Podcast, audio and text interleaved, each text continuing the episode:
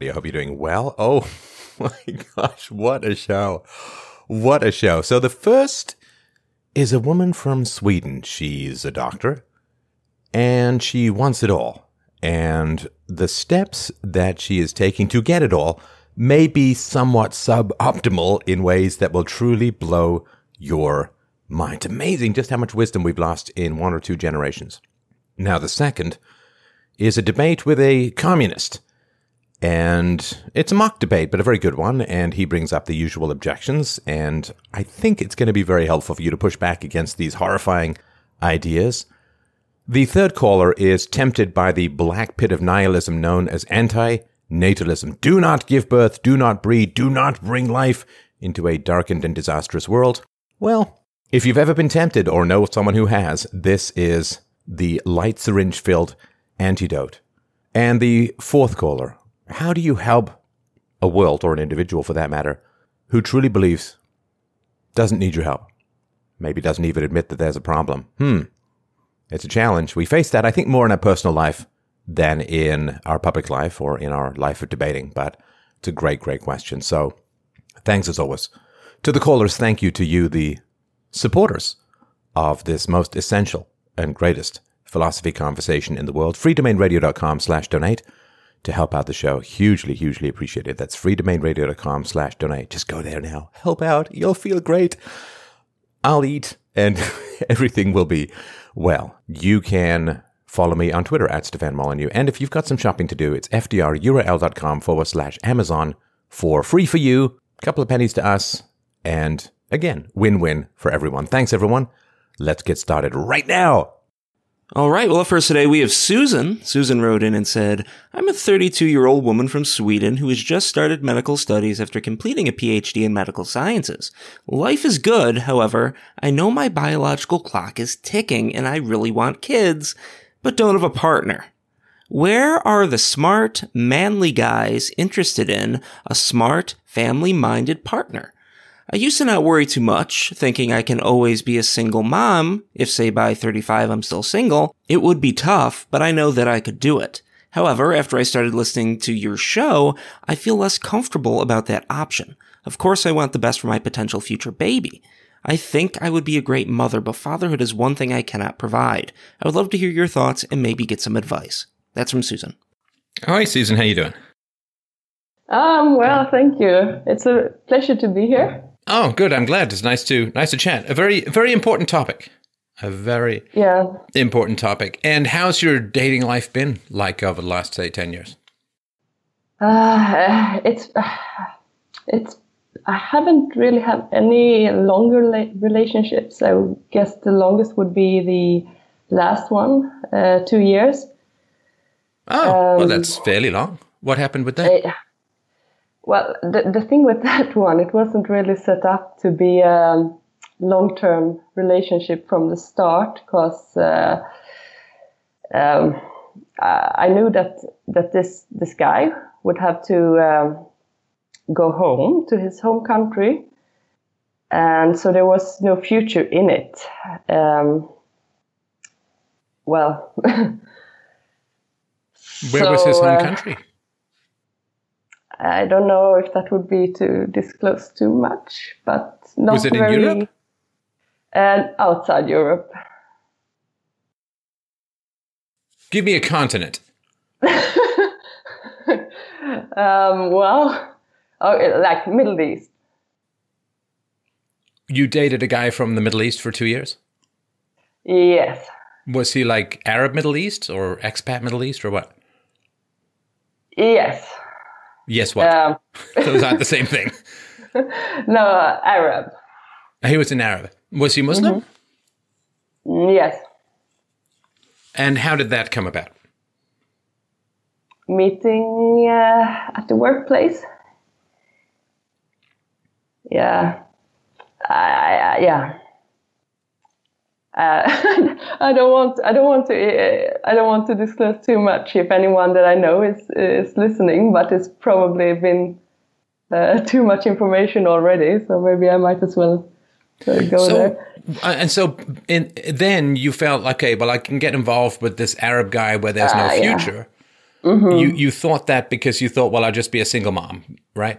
Well, not not really. It's, it's like, but I've I've been I've been dating a lot, like ever since I I started dating at age like 24, which I guess is pretty late. But I, I have been uh, um, there are these uh, internet dating websites, so I've contacted uh, people from there, meeting up for coffee and stuff like that. I think I must have met 50 or 100 persons, and generally they're all very nice. Uh, I mean, my, my general opinion about people is quite positive. They're all nice to chat to, but uh, I haven't really met anyone that I feel like I would want to have a relationship with.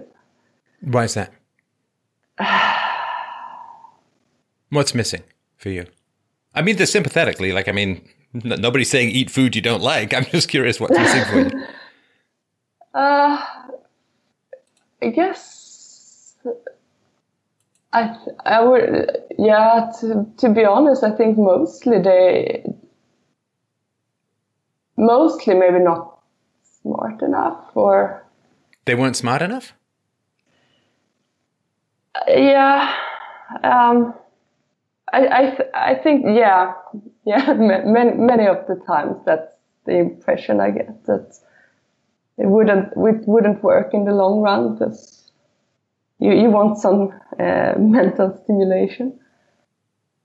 So, would you say that there were any men who were your equal intellectually, or none at all? No, d- there have been. Um, I was date. I had a like long distance relationship with uh, with one guy, and he was definitely smarter than me, which I like. Um, but then there was then there was other things that were missing. He was he wasn't enough interested in me, not enough invested in me. Uh, Oh, wait. so you're not interested in guys who aren't as smart as you, and he's not interested in you as interested in you because you're not as smart as him. It's kind of like the staircase going down, Ah, right? I don't, I don't, I'm not sure. Uh, I'm, I'm still in contact with him. I, I would consider him my friend, but um, when I've talked to him now about it, he's, he's saying that oh, he was in a bad place in his life at that moment. That uh, he's sorry if he made made me feel unappreciated, etc. But uh, I, I do think it it wasn't really meant to be. And then I also uh, came to see some sides of him that I didn't like. Uh, one was really a deal breaker. So yeah, Right. So when Yeah. you say, so sometimes when a woman says, just, I want to tell you what I'm thinking, you correct me if I'm wrong. So sometimes when a woman says that she wants a guy who's smart, she means that she wants a guy who's rich or who has a lot of money or who has the potential to have a lot of money. Is that what you mean, or is there something else? Like if he was smart but poor, what would that do for you? Hmm, interesting. Um, I would actually, I would ask him why, how, how come he's poor. I mean, if if there's a natural explanation for it, and if if he can convince me that he has good prospects in the future, then uh, I might I might still be interesting, of course. Well, no, And, no. I mean- Interesting is different from getting married, right? Uh, yeah, taking a walk on the wild side is not quite the same as you know tasting strange ain't the same as setting in down for the same same meal for the rest of your life right Uh, no. Um, but but um, maybe. Okay, so yeah. Would I date a poor guy who's smart? Well, what, still, why would he be poor? I mean, you you can be smart and play video game all day, and that, that wouldn't make a good income. Um, so you do mean wealthy rather than just smart right yeah, it's I- not a criticism I mean- i'm just i just want to no, be clear No, I, I see what you mean. Yeah, I mean, of course, he would have to be at least independent. That's the minimum. independent what do you mean Uh, financially, from what carry his carry his own costs. Basically, I can cor- carry my costs. He would have to carry his costs.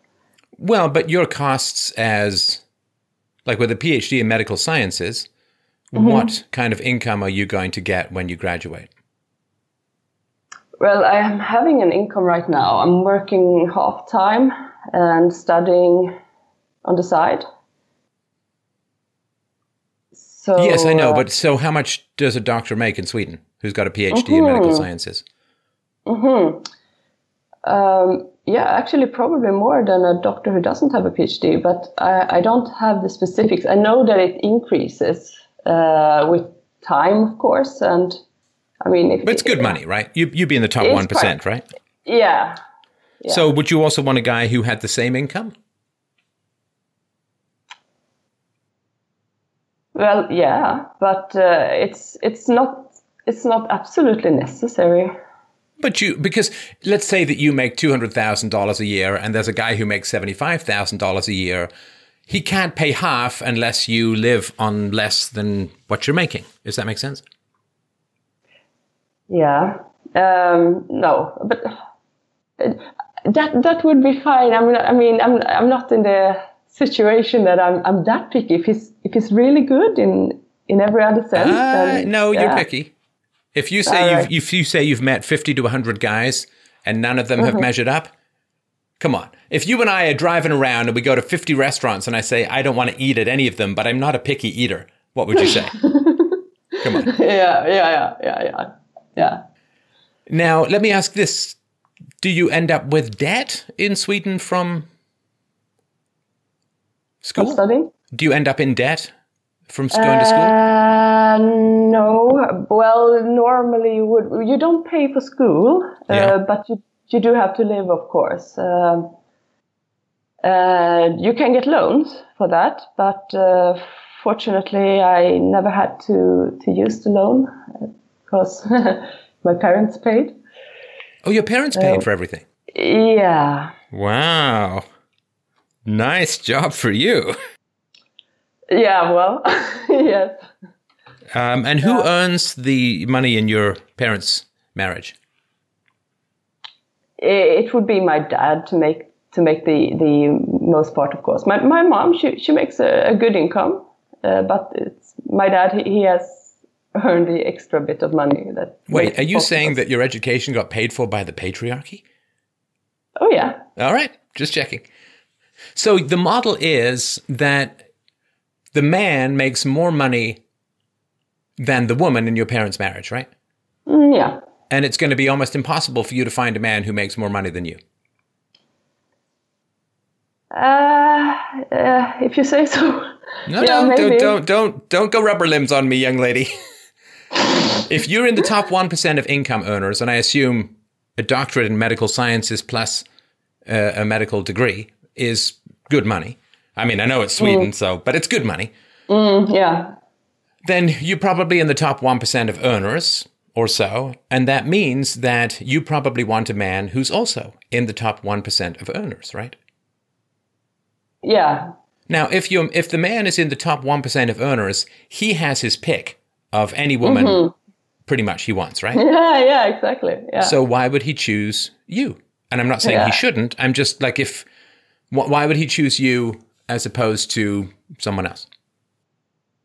Uh, I mean, that's a really good question. I, I don't I don't think I'm a bad pick, but it's really it's quite hard to evaluate yourself sometimes. But um, no, it's not. No, we we do this all the time. The, I mean, mm-hmm. this false modesty stuff we can work on it for a bit, but I'll only give you so much on that because we are biologically engineered, evolutionarily engineered to figure out where we stand in sexual market value.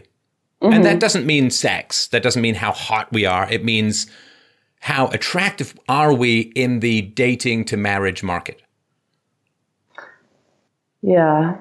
Um, I, I don't think it, that's the thing. I don't think it should be, I don't think it should be impossible to meet someone, but apparently You're not answering the question. Okay.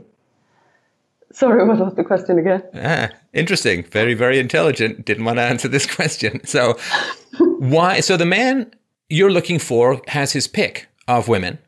Yeah. So, why would he choose you? Mm. Um. And please understand, I'm not saying why would he choose you? That would be crazy. I'm just asking mm. objectively, why would he choose you if he could have, you know, make the sale, right? yeah, he could, he could, he could probably find someone who's prettier. I don't think I'm really bad looking or anything, but I'm, I'm, I'm not a ten.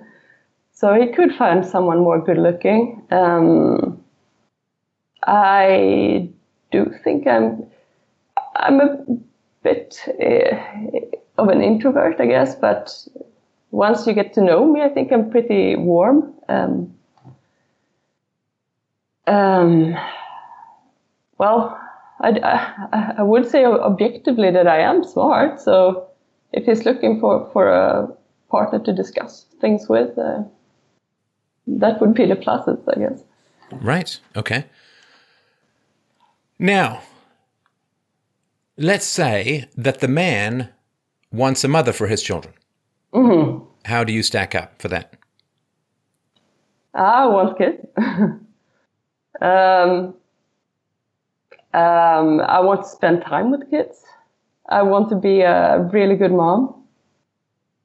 So if that's what he wants, then we're on the same page. You want to spend time with kids?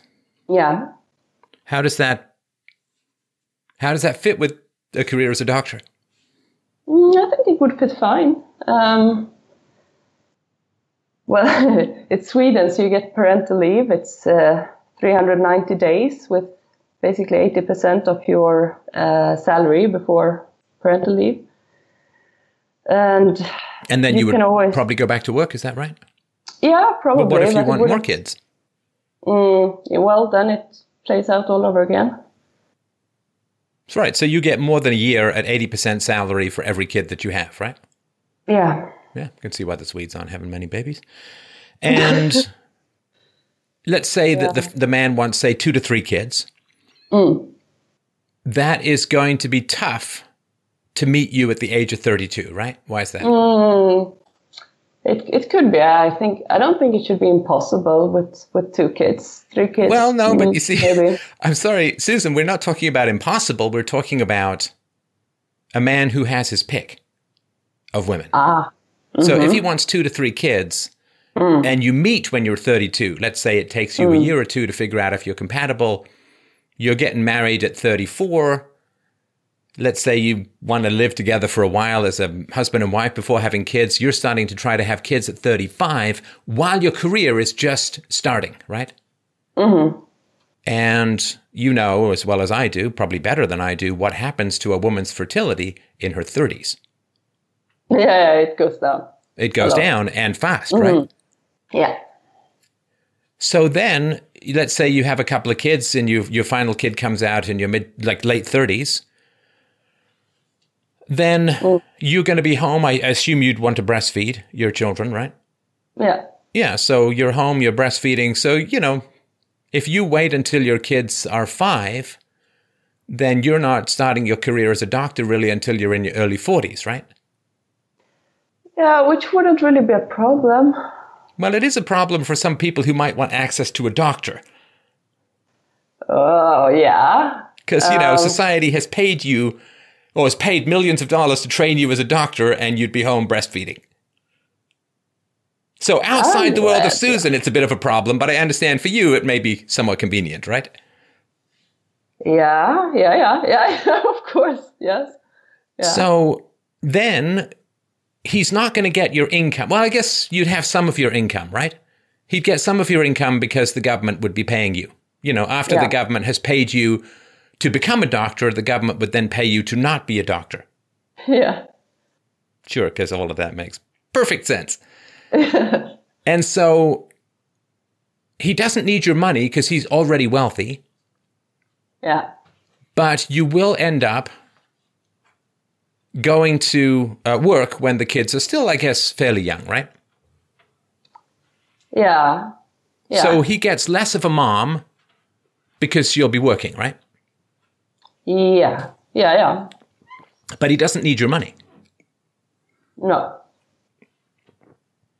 So that may be why it's hard to find someone. But I'm not, I'm just saying, I'm not so sure. I don't really know. Let me actually think how many high income couples do I know? I mean, it's really not that common for women not to work in Sweden to be a stay-at-home mom full time. It's, I would say, it's exceptionally rare. Why do you think that is? Was your mom your mom worked when you were a kid? Yeah, she did. Yeah, but what's Uh, wrong with staying home? but- I stay home. Um, I, I I guess it's because on on average, the income is you basically need two. You, I don't I don't know if that's true though. That's usually what you hear that you need two incomes to live a comfortable life. But Well, sure, because society's paying for people to become doctors and then paying for people to not be doctors. So that's expensive. So you need to pay a lot of taxes for all of that. yeah, and that's probably not the biggest well expense for the state. But uh, You're yeah. up there, but you're probably not the biggest. You're not the smallest, but you, I agree, No. you're not the biggest. So if you're a man, do you want the man to be older, or the same age, younger? Does that matter? No, it doesn't matter. I wouldn't be comfortable with him being uh, super much younger than me, but a few years would be okay. Well, especially if you want him to have money, right? It's less likely when he's younger.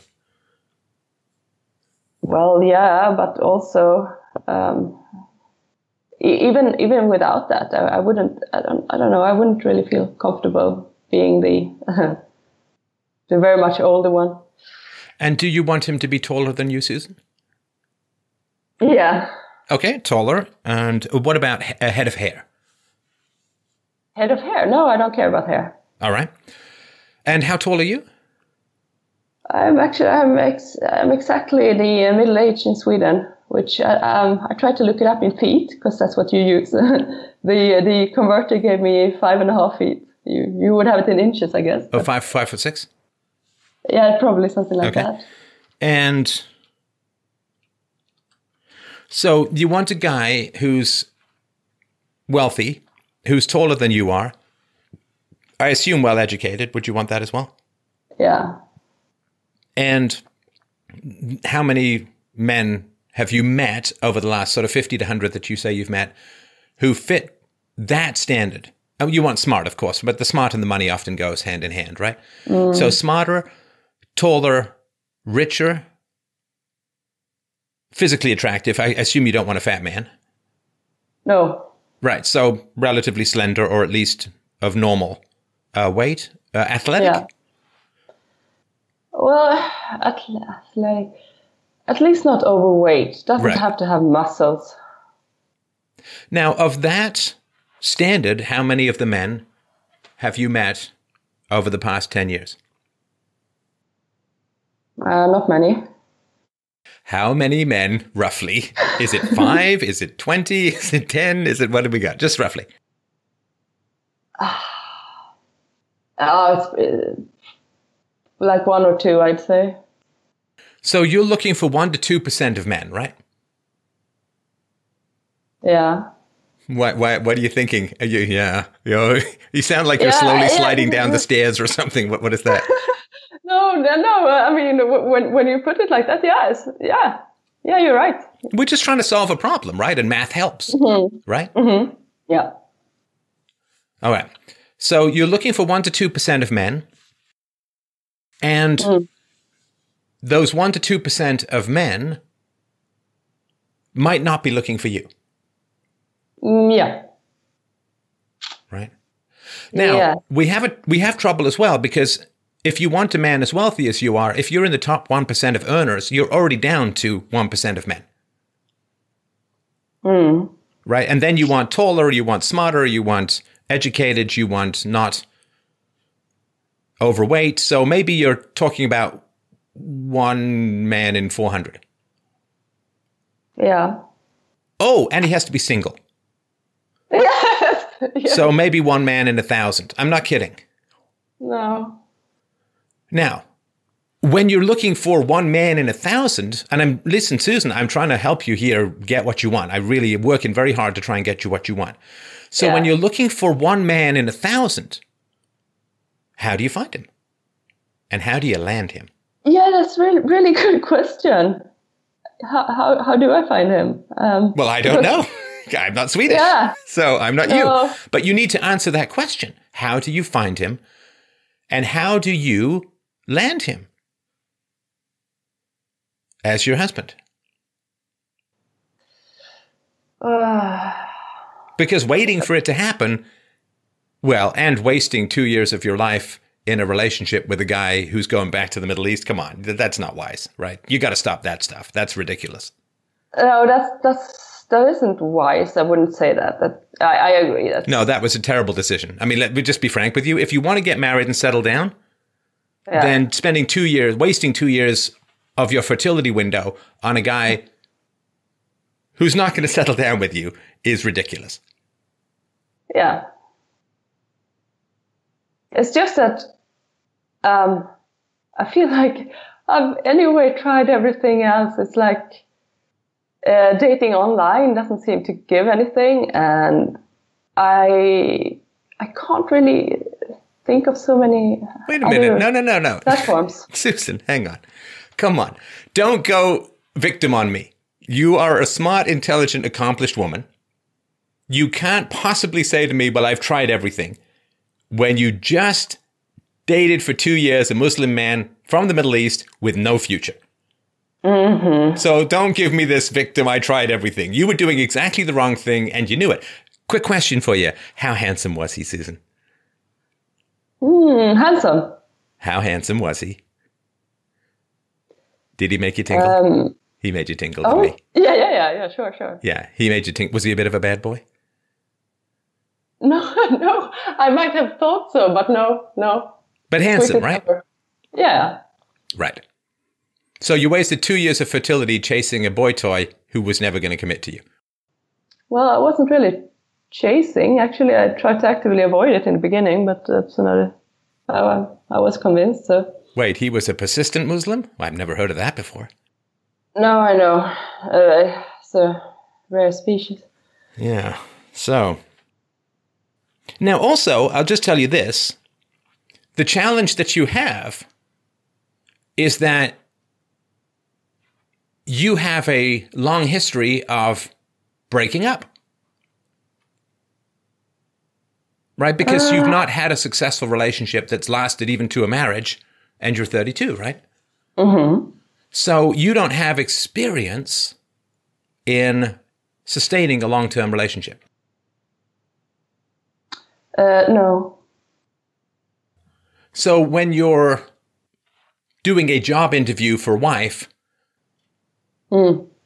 that doesn't look good, right? Also, Uh, when you no. when you want a wife, you want a woman who's wise and can control her impulses and all that kind of stuff. And if the man then hears that you were dating some guy, I mean the Muslim stuff, I don't know, but you were dating some guy who there was no future because he was hot uh, and persistent, that doesn't look very wise. Because you say you want a smart guy, well, a smart guy wants a smart woman too, right? Yeah, yeah, yeah. And that would be what I would call a red flag. yeah. Would you agree? Yeah. Yeah, there, there, there might be some uh, some circumstances that would make it less red flaggish, but generally, yeah, I No, agree. not really. Uh, No, I know you want to hold on to to him in your heart or maybe some other part of your body, but no. There are no circumstances under which that is a wise move. ah, okay. Right? If you want to get married and have kids. Mm. Because you cheated with him on your life plan. Well, that's the thing, actually, because I've, I've just started listening to your show. It's like the last um, six months, I think, maybe. Because you were mentioned in passing in a, in a Swedish podcast that I'm listening to. So, and, but, but now I'm actually I'm listening to, to your show every day. but so so this perspective of really the importance of a father in the in the life of a kid. It's Oh, no, no, we'll get to that. new. Sorry. No, you're trying to drag me off this topic. really yes, you are. Yes, you are. I, I know. You're good at doctor. I'm good at this. So, okay. Because I don't know that you've been taught to think of what a man wants and how to please a man. I don't mean sexually or anything like that. I'm talking about have you thought much about what a man would want in a wife, in a mother, and how well you fit that bill? Of course, I thought about it. Um, what a man would want in a wife, I, I, I've always, I guess, just assumed that it's approximately the same thing that I would want from a guy. You know, someone you can share thoughts with. And there's the feminist you. Sweden. Oh, really? There's the feminist Ah. Sweden. Yeah, because what men Ah, want is not the same as what women want. And the reason for that is that men don't come, become pregnant and men don't breastfeed, No, no, right? no. And it's interesting to me that you say that men want pretty much what women want, and then you spent two years dating a guy from a fairly regressive patriarchy. Mm. Right? No, yeah, well, of, course, they don't want the same thing. So when I say that you haven't really thought about what a man wants, you haven't really thought about what a man wants. You've projected what you want onto the man. And that's why it's not working. Ooh, yeah. Um, tell me more. Yeah. Well, no, you had the ooh, so tell me where the ooh hit you. No, I, want to know if I have a blind spot. I really, really want No, to know. No, but when. I said you you're projecting what you want onto the man, Mm-hmm. you went ooh. Now was that because it just seemed like a cool idea, or did it hit you someplace emotionally? but really, t- tell me where I'm wrong. But, um, but uh, okay, let's let's see here. But, but I guess what would a man want from his wife? Uh, support, all kinds of way, I guess. Um, emotionally available. Well, of course, a good mother. Um, that you take the time to, to look good for each other. Am I, am I missing something? No, no. I'm, I'm- keep going. Keep going. Hmm. Well, cooking nice food doesn't hurt, I guess.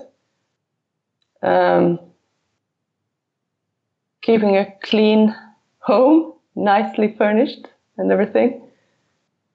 Um,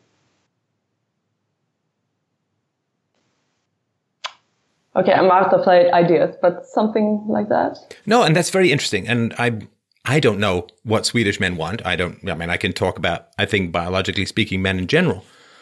But let me ask you this, Susan.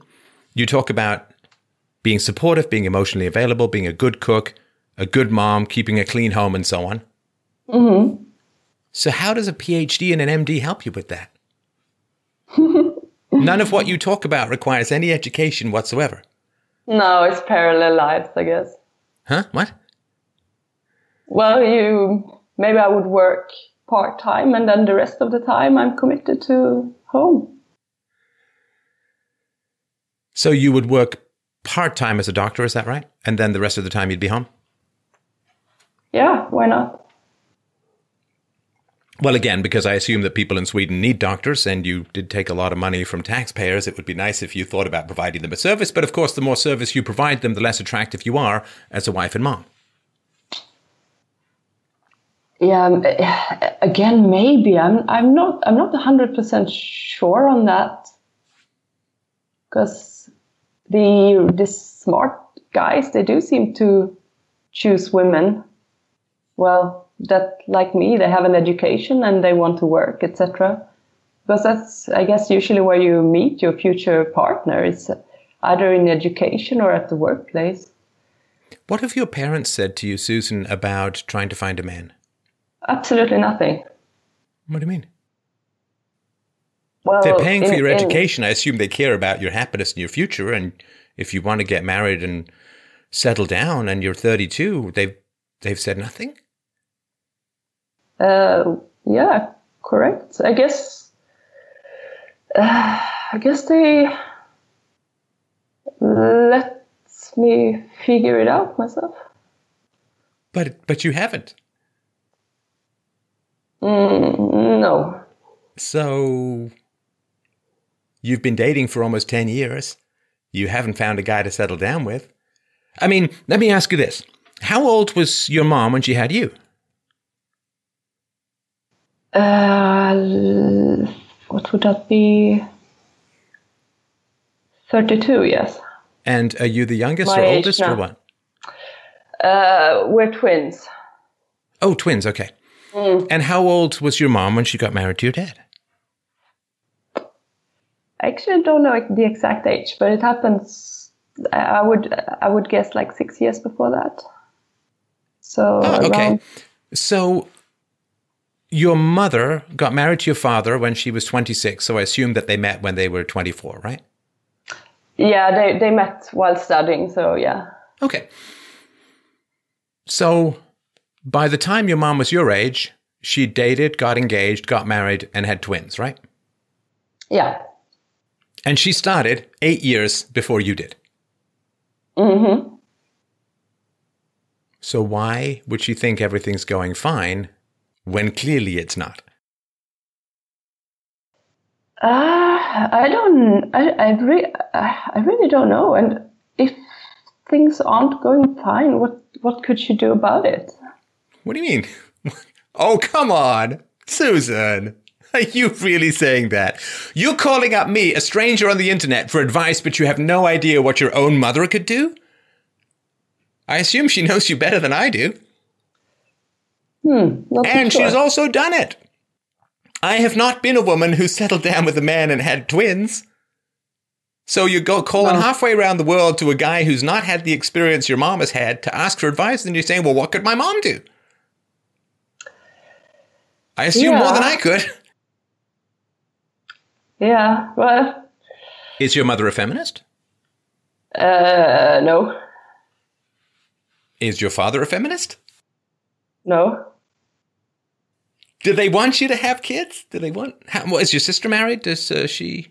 Oh, your brother, no, your twin. She, no, it, it, it's it's my sister. She she does have a uh, relatively, I guess, uh, stable boyfriend now. They've been together for a while. Um, they're looking for a house together. So, but she's not married, and they don't have kids. Does she want kids? Um, not desperately, no. I don't know what that means. I don't. I don't even know what. But I, I, I, guess right now I would say she doesn't actually. You don't really know. Uh, I Don't know you use that not- twin secret language psychic thing that everyone keeps talking about? Aren't you Oh, supposed to know? not- Look into your so own much. heart. It's the same as your twins. No? Okay. Uh, no, not so much about so much that. No. Has your parents uh, asked you at all about your plans for family and kids? Uh, no. What do you talk about? I'm just curious. I was kind of curious what families talk about because it seems like there's some pretty important stuff that could be mentioned that's not. What what what other topics are taking precedence? Uh, well, uh, things things going on uh, at work, uh, studies, uh, current events. You know, like world events, I guess. Um, my parents' traveling plans, the family cat. That's basically the normal topics. The cat. You're you're kidding me now at this point, right? You, you're not no, I actually, I am actually not kidding you. No. Your parents are more keen to talk to you about your cat than whether you get married and have children. We never really had deep conversation in the family at all. You think? I'm, Ah. I'm agreeing with you with that 150%, Susan. I just Yeah. wanted to mention that. and did they know you were dating a man from the Middle East where there was no future? Yeah. And what did they say about that? He's cute. No, what did they say? Does he have a cat? Uh, no, what did he, what did they say? Basically, uh, not so much. I guess my dad, he's, um, well, not so keen on Arabs in in uh, in general, but uh, uh, well, uh, and me neither. What? Well, I, I'm afraid your loins may be disagreeing with you. ah, uh, in general, I mean, but uh, oh, in general, but in specific, this guy. Okay. yeah. Right.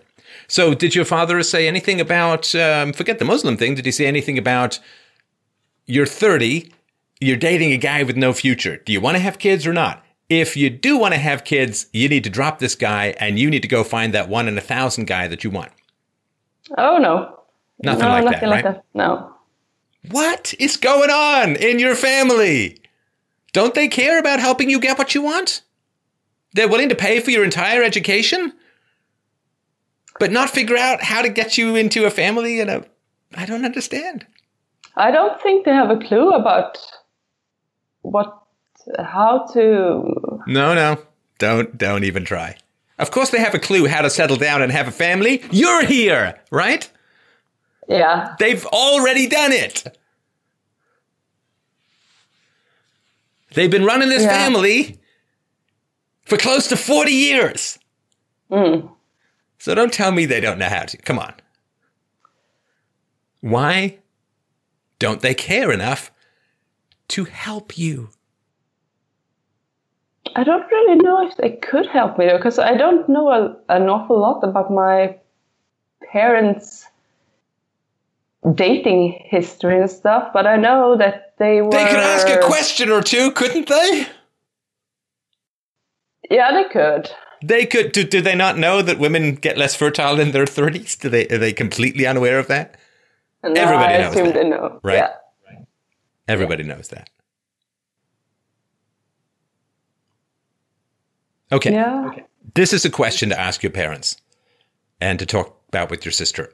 Talk about fertility, talk about babies, talk about marriage, talk about the future, talk about what's going on. They're your family. Mm. Don't have this pretend family where you talk about inconsequential stuff. Ooh, what's going on in Syria is really bad. Why, yes, it is. What's not going on in Susan's ovaries, also quite important as a whole. yeah. Dating a boomerang Muslim while fertility drips away. Kind of important. Did they make you wear a helmet when you were a kid on your bike? Yeah. Yeah, see? They really want you to be safe. They want you to be happy. They want you to. All right.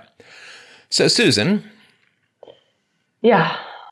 one in a thousand, not going to happen. Mm. Sorry. You're smart, attractive, funny, but one in a thousand? Come on. You have to be realistic. Yeah, exactly. So I guess I'll have to go with the other option then. What? No! My God, how strong is the hypergamy in you? I guess pretty strong. No. You, ah, the whole point of saying not one in a thousand is not so you can go adopt some kid where you don't know where it's coming from. You don't know what drugs the parents might have been on. You don't know with the neonatal care. You come on. You won't be breastfeeding. Come on. Ah, no, no, no. I wouldn't want to adopt. I mean, You said an option. Wait. you oh, did I say that? Oh no, no, sorry. I meant becoming. Ah, the, ah, sorry. The second option. That's what. I Oh, said. second option. Um, okay, sorry, sorry. yeah, so yeah, single yeah. mom. No. See. No, that's not fair on the kid. I know that's my concern. So you're going to have to grit your teeth, Susan, and lower your standards. Ah. Mm. Didn't cross your mind, did it?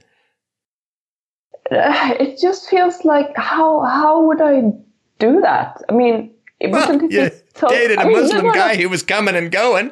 Oh, but he was pretty. No, but um, You do what men do all the time. This, listen, you. Oh, this is good. Listen, you know what, Susan? We're building bridges between the sexes here. This is good. This is very healthy, very productive, very positive. Listen, men all want the alpha female. Oh. Who- And that alpha female may change over time. It may be, I don't know, the girl with the biggest tits in junior high school. It may be the smartest girl in high school. It may be the best cellist in university. Men all want the alpha female. yeah, And I remember the name of the alpha female in my junior high school, and I went up and tried to ask her out. And a lot of men did. And you know what Yeah. happened? She said no. yeah. And wisely so. And so then, do you know what we did? we lowered our standards. Big shock. Yeah, no, but uh, And you Yeah. now are the equivalent of a 16 year old boy. 16 year old boys, for women as a whole, low sexual market value, probably illegal. Let's go with 18. right? So Yeah. 18 year old boys, they're fun, but they're not serious. no, You can't settle down with an 18 year old boy no. because he's unformed. His brain is still seven years from maturity. He's got no money. He's an 18 year old boy. so, you know, the perma hard on is, is what's towing him along like a miscreant behind a southern truck. So, Yeah, your sexual market value has gone down a lot. Whereas men in your age bracket who are tall and handsome and rich and slender and educated, they are rock stars. They can choose anyone and they don't have to choose to settle down at all because they can have kids in 10 years and you can't. yeah, So you have to do the tumble down the staircase that men in general who aren't Brad Pitt do all the time. You have to lower your standards. but that's the thing because you would still have to um, be able to love the your partner, right? Because otherwise, I, I wouldn't Yes, want to commit and if you lower your sta- see, if you have impossible standards, guess what? Uh-huh. You'll never love whoever you settle with. But if you say, okay, let me give you a tip. here. Let me let me give Ah, you a tip yeah. here. In general, if you want to know how attractive you are, you look at your partner. That's in general. Ah. Because sevens go with sevens, eight goes with eights, threes goes with threes, tens go with tens, right? Yeah, And so yeah, if you have like if you're if you think you're a 10 when you're a 6 then you will end up alone. And then people say well you should lower your standards. You should start dating sixes and sevens. You say well i could never love a 6 and a 7 but you're asking a 10 to love you if you're a 6 so you're asking someone to lower their standards to be with you. But you say well i'll never lower my standards to be with anyone else. But you are oh. on the declining side of your sexual market value. You have hit the wall. Your peak fertility was more than 10 years ago. yeah, maybe. Uh, No, yeah, no, that's fact. yeah. That, that's biological fact. There's lots of this stuff that's conjecture. That's real. Your fertility is sliding. yeah, yeah, yeah. That's for sure, definitely. So, a man in general wants a very attractive virgin because virgins are the least likely to divorce you. The number of sexual partners a woman has is directly proportional to her divorcing you. Ah, interesting. Dix Yeah. equals divorce, just for those who want to find a handy way to remember that. So, I'm not kidding. No, I, no, no. I believe you. This is it's dose dependent. Mm-hmm. So the more sexual partners a woman, the same is not directly true for men because mm. difference, right? Mm. This is all in the truth about sex presentation. So not only is your fertility on decline, not only do you have a career that is going to beckon you away from being a wife and mother, but you've had a number of relationships which have not been successful, which means you're very experienced at failing in relationships, which means you're much more likely to divorce. And another predictor of divorce hmm. is do you have very high standards? Mm-hmm. There and there are not even close to enough alpha men to go around outside of a harem. So mm. if you have very high standards, if you've had a lot of prior sexual partners, you have very low sexual market value because you are the most likely to divorce the man. And men do not want to go through divorce. I can imagine the family courts in No, no, Sweden are even not. worse than they are in America. I, I, I don't know. Maybe. But either way, nobody wants to get into a marriage these days in particular. Nobody ever wants to get into a marriage with a divorce looming. And you are a very high risk, statistically, lots of exceptions and so on, Susan, but you are very high risk for divorcing a man because of prior sexual partners and very high standards. Now, you say, yeah. well, I should have high standards. You know, I'm smart, I, I'm, I, I'm educated, yeah. I'm attractive. I should have high standards. Sorry, go ahead. Well, maybe I shouldn't, but then there's still the. Um, because, I mean, to make a marriage work, um, I guess it would it would really help to have a to to be attractive to to be attracted to your partner, right? Yes, but if you're attracted to your partner based on unrealistic standards, it's not going to work. No, because then he wouldn't be my partner in the first place. Right. Well, yeah, because if you think, like, let's say there's a guy who's shorter than you, and you say, well, I can't marry a man who's shorter than me. Okay. Then you've just no, cut a significant well, portion of men out of your possibility. I, I wouldn't, no. As long as he's, he's at, yeah, if it's my, my height, that's fine. What do you mean? I can I can compromise uh, on certain things. What do you mean? Well, he, he doesn't have to be that much taller than me. He can be. Uh, oh, come on! You said you're five six. You got a pair of two inch heels on. You've just taken out sixty percent of the male population. Well, I don't wear heels. You don't wear heels? Uh, no. Do you never wear heels? Uh, well, well, yeah, I do for occasions. Right. So you go out and you have the garden gnome as you perceive it by your side, right? So here's the thing because if you're looking at one in a thousand, you need to improve your odds, right? Yeah, yeah, yeah, definitely. And to improve your odds means to lower your standards because you can't have it all. Listen, here's the thing. Let me just try and get this across. It's very important, not just for you, but for women as a whole and men. Mm. You can have your screw around 20s if you want, but then mm. you have to compromise in your 30s. Mm. You can date the bungee Muslim guy for two years. And you know what that costs you? Standards. Mm. You cannot talk to your family about not getting what you want, and they cannot help you to get what you want, but that means you get less of what you want. Mm-hmm. You can mm-hmm. date around and have high standards and throw away all these guys in your 20s because they don't meet your standards. And then when you're in your 30s, you have to lower your standards. And you're probably going to end up with a guy much less good than three guys you threw away in your 20s.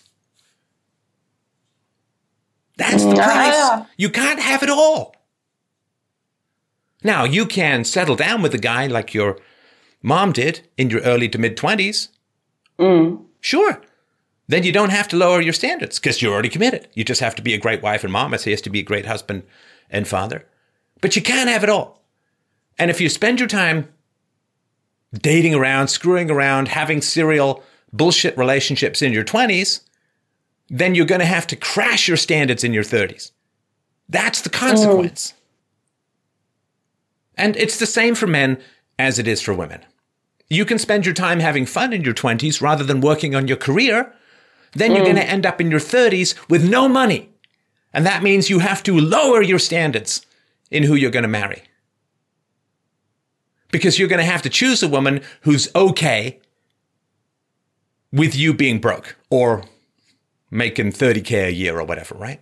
So you mm. can have fun in your 20s for men and you end up with low sexual market value in your 30s. Or you can work hard in your 20s as a man and you can end up with high sexual market value in your 30s. For women, you could screw around in your 20s, and then you have to get married to Quasimodo when you're 30. like, I'm sorry, this is just the reality of the marketplace, which has been yeah. strangely hidden from everyone. Yeah. Right? Was yeah. there a guy, Susan, you know, I'm not yelling at you, right? I'm just passionate about the topic. I have a daughter. So, was there a guy, Susan, looking back in your 20s that you could have settled down with? Was there one who got away? No. Well, then no, you have insane actually, standards. You understand that, right? Like you have literally deranged mm. standards. Because you say you met 50 to 100 guys in your 20s, and there's not Yeah. one that you would have settled down with. And now somehow you think that guy's going to be around even though you're 32. You can always hope, but No, you I can't hope. No, you can't. Is that what you'd say as a doctor? No, no, no. You have a 1% chance of survival if you don't take treatment. I'm not going to take treatment because you can only hope. What would you say? No, no, no, no, no. Hope is not a strategy. No. Your ovaries are more important than your patients. Okay, so um, I guess I'll actively try to lower my standards and still.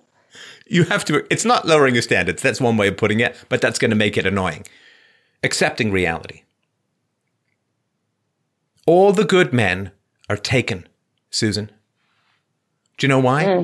Because if a woman gets a good man, she's not letting him go. You're 32.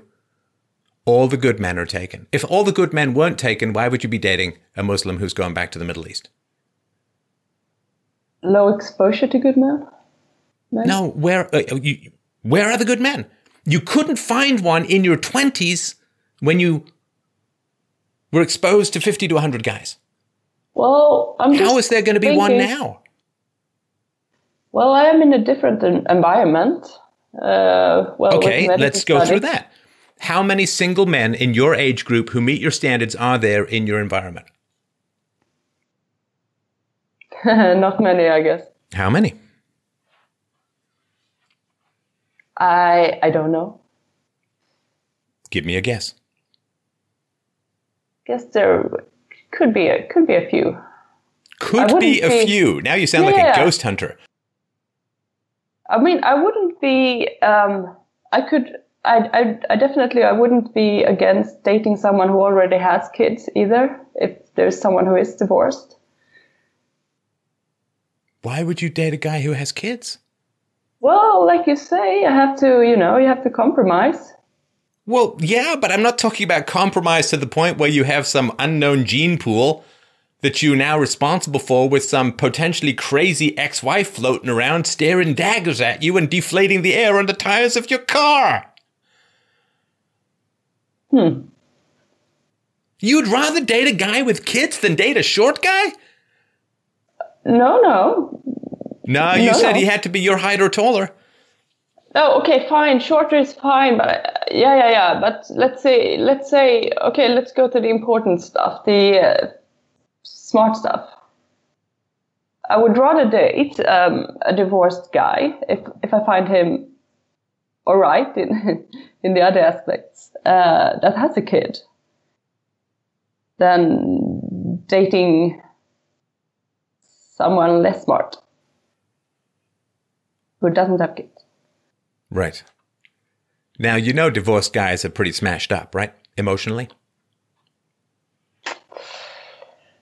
Uh, yeah, They've gone through a divorce. They have split from the mother of their children. Yeah, They have additional expenses. I know it's Sweden. Maybe they've got child support. I don't know how egalitarian the splits are there, but you are dating a guy who either, if he's been divorced for a long time and he's a good guy, he's gone. He's snapped up. Someone got him. And if he's only been divorced for a short amount of time, he's not emotionally available. And you said earlier, emotionally available was important. He's going to be kind of smashed up. I mean, his whole marriage, the love of his life, the dreams of his old age, boom, right? Because if you have kids, then you work it out with the mom. Now, either the guy was too immature to work it out with the mom, in which case he's going to be terrible to date, or he Yeah. tried to, but his wife was insane, yeah. in which case, don't date him. No, Well, you have actually, to be realistic about the Yeah. standards. And you had fun in your 20s. You dated around a lot. You didn't commit. You worked on your education. And you know the way it works, Susan. Everything in life comes with a bill. There's no such thing as a free lunch. And you had fun in your 20s. and you had very high standards and you felt superior and you were waiting for Prince Charming to come along.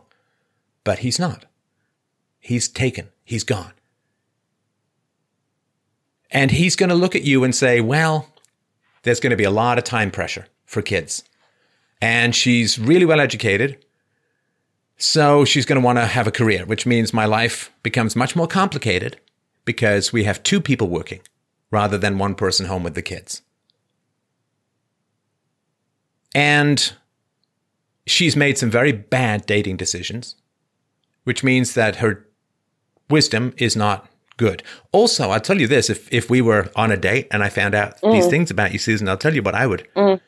I'll tell you what I would see very clearly, which would be very important to me. Yeah. Your family talks about nothing. Yeah.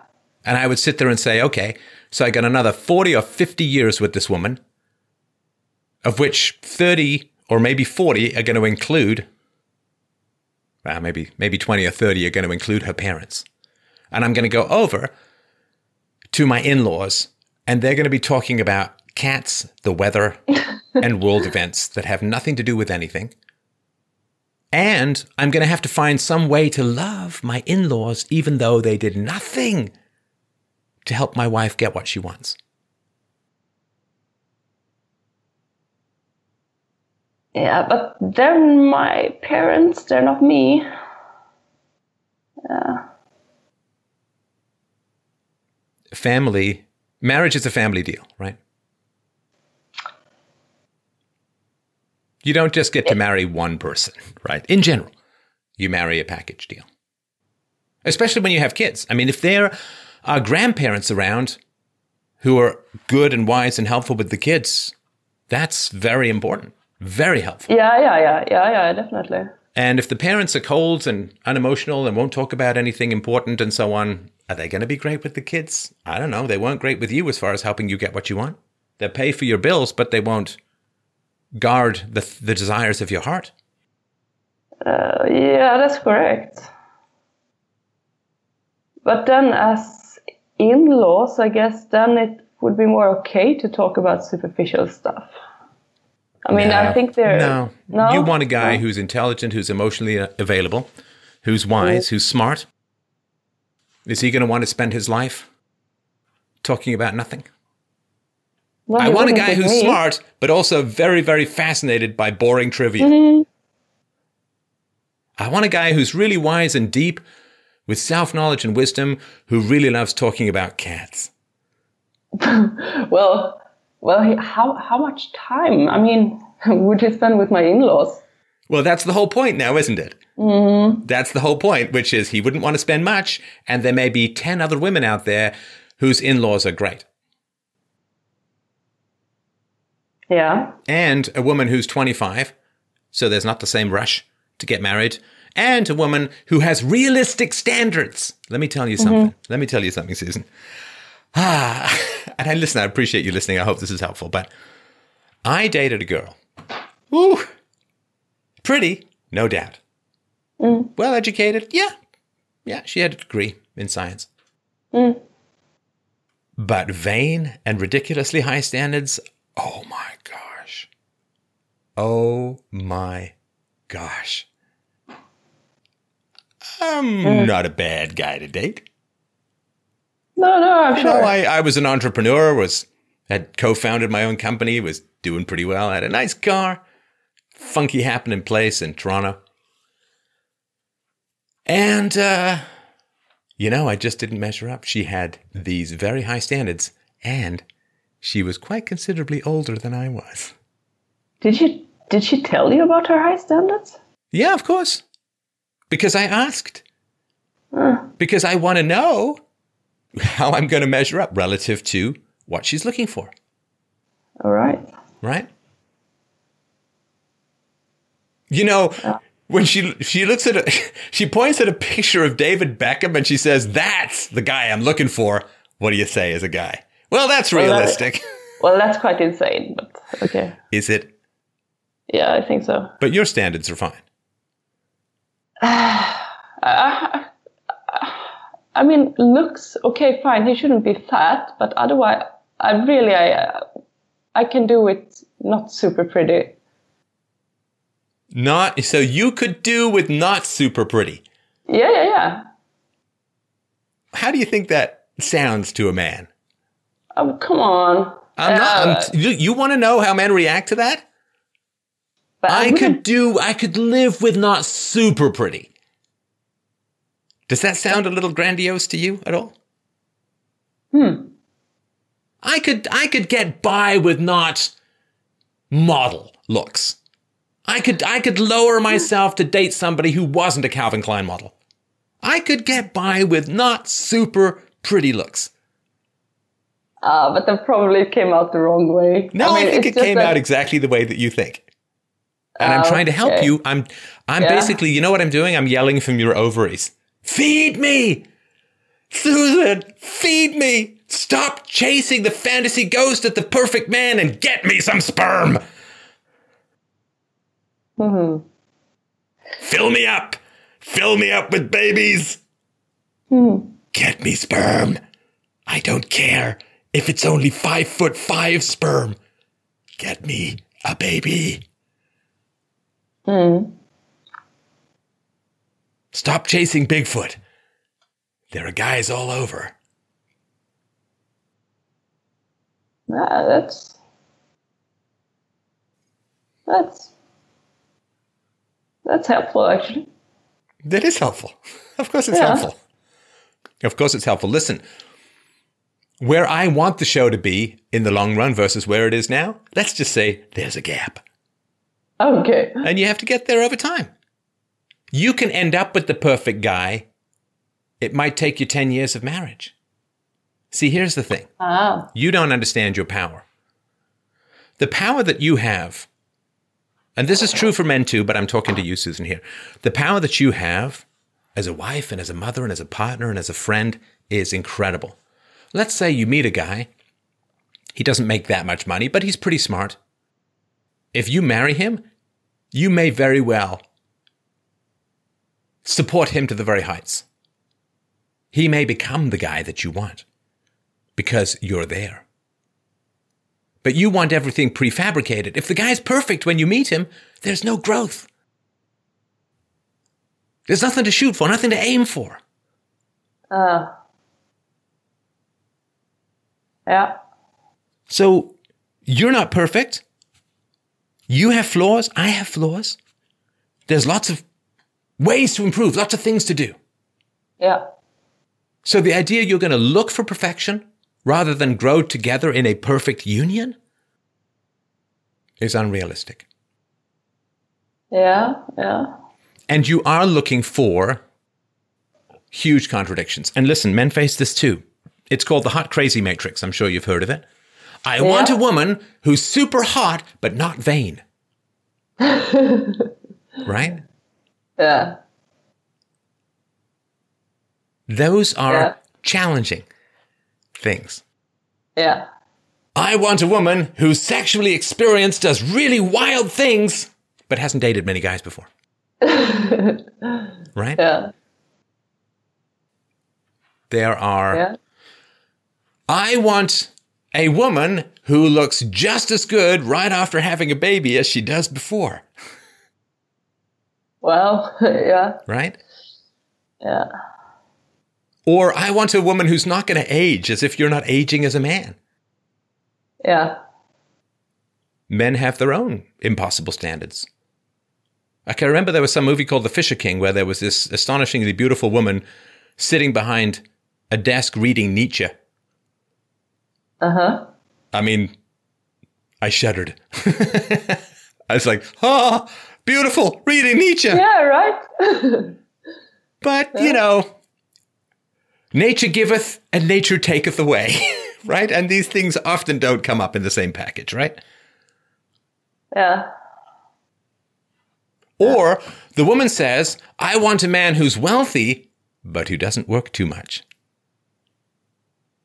Well, that's a bit unfair. Well, unless he's inherited his money, in which case he's going to be vain and shallow for the most part.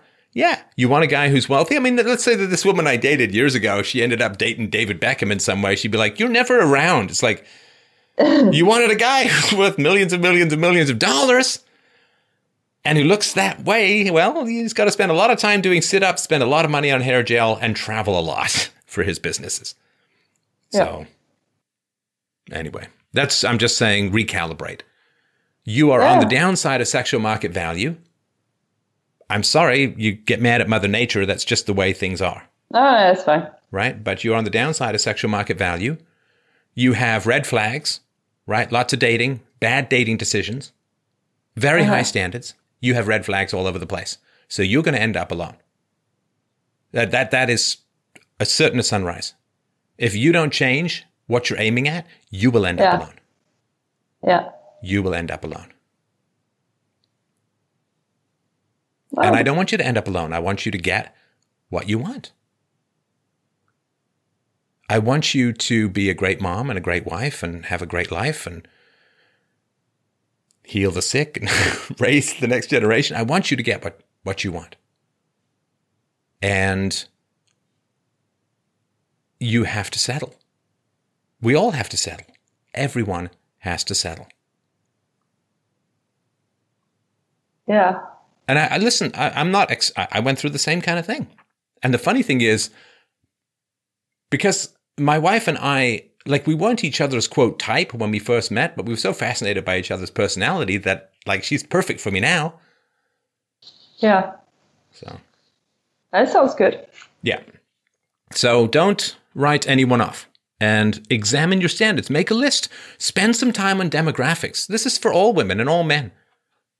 Spend some time on demographics. You want the you want a 10? Okay, you're down to 5 to 10% of the population. You want someone who's single, cut that in half. You want someone taller than you. You want someone you want someone who makes more than $75,000 a year. Okay, look in your neighborhood, figure out how many people that are. You want right? Figure out how many single people there are in your like do the math.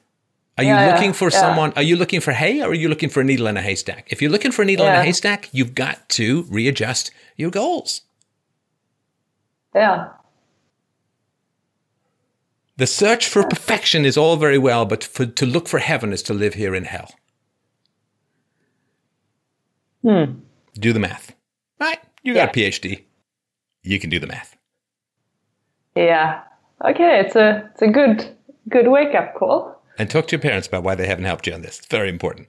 All right. Will you let me know how it goes? Oh yeah, I will. Thank you, Susan. I appreciate the call. Uh, very, very interesting. Yeah, I appreciate it too. Thank you very much. All right. Well, up next we have Daniel, and he was inspired by the mock debate with Lauren Southern about socialism not too long ago and wanted to do something similar. So as a conversation starter, he wrote in and said, in less than three decades after the fall of the Soviet Union, collectivist ideologies have infiltrated our media, universities, businesses, schools, and government agencies. Growing groups of young people clamor for openly socialist politicians like Bernie Sanders and clearly leftist policies like universal healthcare and gun control. So why resist? Why don't we turn and embrace communism as a viable way to structure our society if that's what so many people want? That's from Daniel. Hey, Danny. How you want? How you doing? Good. Uh, thank you very much. I'm, I'm really excited to be here. Um, what do you want to do for the mock debate? Um, well, uh, I guess um, I can kind of give you some of the background story that that uh, you know brought me to that desire, and, um, Yeah, and we could, but I we can go mean- from there. We could, but I'm curious which side you want to take. Oh, I I, I want to take the side that Lauren Southern took. So the pro, like, embrace a commie for mommy stuff. I- I- yes. All right. So let's hear your opening statement. Uh, uh, okay. Well, um, I, I- I guess uh, what Mike read would would be my opening statement. So your argument is that we've already lost. Communism is inevitably going to win, so we might as well get on the right side of the gun. That's correct. That's my argument. All right. So on what grounds do you say that communism has already won? Um, well, I, I guess it's uh, you know I, I see um, you know communism over history you know, rising and and kind of being beaten back and rising again um, in, in cycles. You know, in the in the 1800s, um, you know there was the uh, um, you know, the revolution, the socialist revolution in Germany, and then in the 1900s there was the uh, communist revolution in uh, in Russia, and and now we're seeing kind of a, a, new resurgence, and and and each time it you know it seems to be seems to be um, you know, stronger and um, and uh, more pervasive, and uh, um, you know I, I think as as the world develops you know, there's a great good possibility that that's uh, that's the way that we're going to end up. And in in, in fact, uh, I remember um, uh, traveling with some colleagues in the former Soviet Union uh, in a car, and uh, we were stopped in traffic right next to a, a monument that was a, a granite sculpture of Lenin with his hand extended, and and um, and the engraving said. Uh, the triumph of communism is inevitable and uh, all my colleagues were kind of laughing at that because the only reason that we could see that sculpture or be that place because the Soviet Union had had collapsed, had fallen apart. Um, yeah, but, it collapsed and put its evil collectivist spores into the air of the West yeah, to spread exactly, like crazy. Exactly, and you know, I was, you know, aware of of you know the social justice warrior uh, you know movements in in the, in the universities, and that's you know every every year uh, the universities and colleges are graduating these people, and we see them moving now into um, you know positions of political power uh, and uh, and at the um, uh, human resources departments at, at, big corporations like Google and Facebook and, and, and so on, and and you know ninth uh, circuit court judges and, and uh, oh yeah no no I understand all of that now but let, let me ask you this though Daniel do you think that communism is viable? Do you think it can survive? Do you think it can continue? No. okay, so when you say why don't why don't we turn and embrace communism as a viable way to structure our society, then that's not a thesis you actually believe because it's not. That's correct. Viable. And and and and you know, I and that's what No, but even even in your mock debate character, you don't you wouldn't argue that it's viable, right? In, my mock debate character, I would argue it's viable, and I, I could um, provide reason. Okay, don't jump in and out of character. That's uh, uh, kind of annoying, right? Well, ag- ag- agreed. Ag- agreed. Okay, so just stay in character. So let me say, would you say that communism is a viable and sustainable way to structure our society? I would say that uh, communism is the only viable and sustainable way to structure our society. And what is the morality of communism? What is it that makes it more valuable than or more moral than something like property rights and the non-aggression principle? Well, uh, it, I believe that at the at the I mean the, the heart of communism and you know, the heart of these socialist movements and social justice warrior movements and, and, and feminism is uh, uh, it, it, they're all clamoring for equality of outcome. And and how is know, that I, equality of outcome achieved? Well, I, I spent um, 12 years living and working um, in the former Soviet Union. Uh, at, and I, I, went there at a time when the you know institutions and the ways of life um, established by a society that you know that based its its um, it organized itself on the principles of communism. I, I, I, lived in that environment. I saw what it looked like. I'm sorry, I'm, and, a, I'm a little confused. I didn't mm-hmm. ask for your travelogue, Daniel. I asked how is the equality of outcome achieved? Redistribution of wealth. How is the redistribution of wealth achieved? All wealth is all, all, wealth is is essentially or essentially managed and and collected and redistributed by the state. And how does the state achieve this collection and redistribution? In other words, what happens if you disagree with the state? Through the use of force. Right. So you believe, or your argument is that giving a small group of people the power of universal compulsion will produce paradise. Um, no, I wouldn't necessarily call it paradise. Better. Um, Do you believe that people are not corrupted by power? Do you believe that there's a group of angels who are not going to be corrupted by the universal power of compulsion over millions of human beings? People are corrupted by power. Ah, I agree with you about that. I agree with you and- about that. And economic power is less coercive, if not non coercive, certainly less coercive than political power. Political power is pointing a gun at people and saying, hand me your stuff. It is akin to institutional crime, to a holdup or a mugging. Economic power is, well, you can come work for me, I'll pay you more. It's still voluntary. The person still has to choose to engage or not engage in economic transactions. So if political power is coercive and economic power is merely influential, and concentrations of political power corrupt the most, since the most power corrupts people the most, then your suggestion is that we hand the most power to the smallest number of people, which is going to corrupt them. But by the time they've become corrupt, there's no capacity for anyone else to fight back, because usually they've been disarmed, as often happens in communist countries, and the state has a monopoly on the legal use of force. So a little risky, wouldn't you say? Well, I, I witnessed this system in place, and um, and it, it, it Anecdotes it- are not data. We're arguing works. at a philosophical level. well. So arguments like like personal anecdotes are not political arguments. So you need to No, I'm- respond to I'm the bringing- issue I'm- that power corrupts reas- I'm and that political power is the most dangerous. Uh, yeah, well, but I well, but but you know, philosophy um, realized in real life uh, may look a little bit different than than the philosophy. I mean, and That's I've not an seen, argument. I've seen.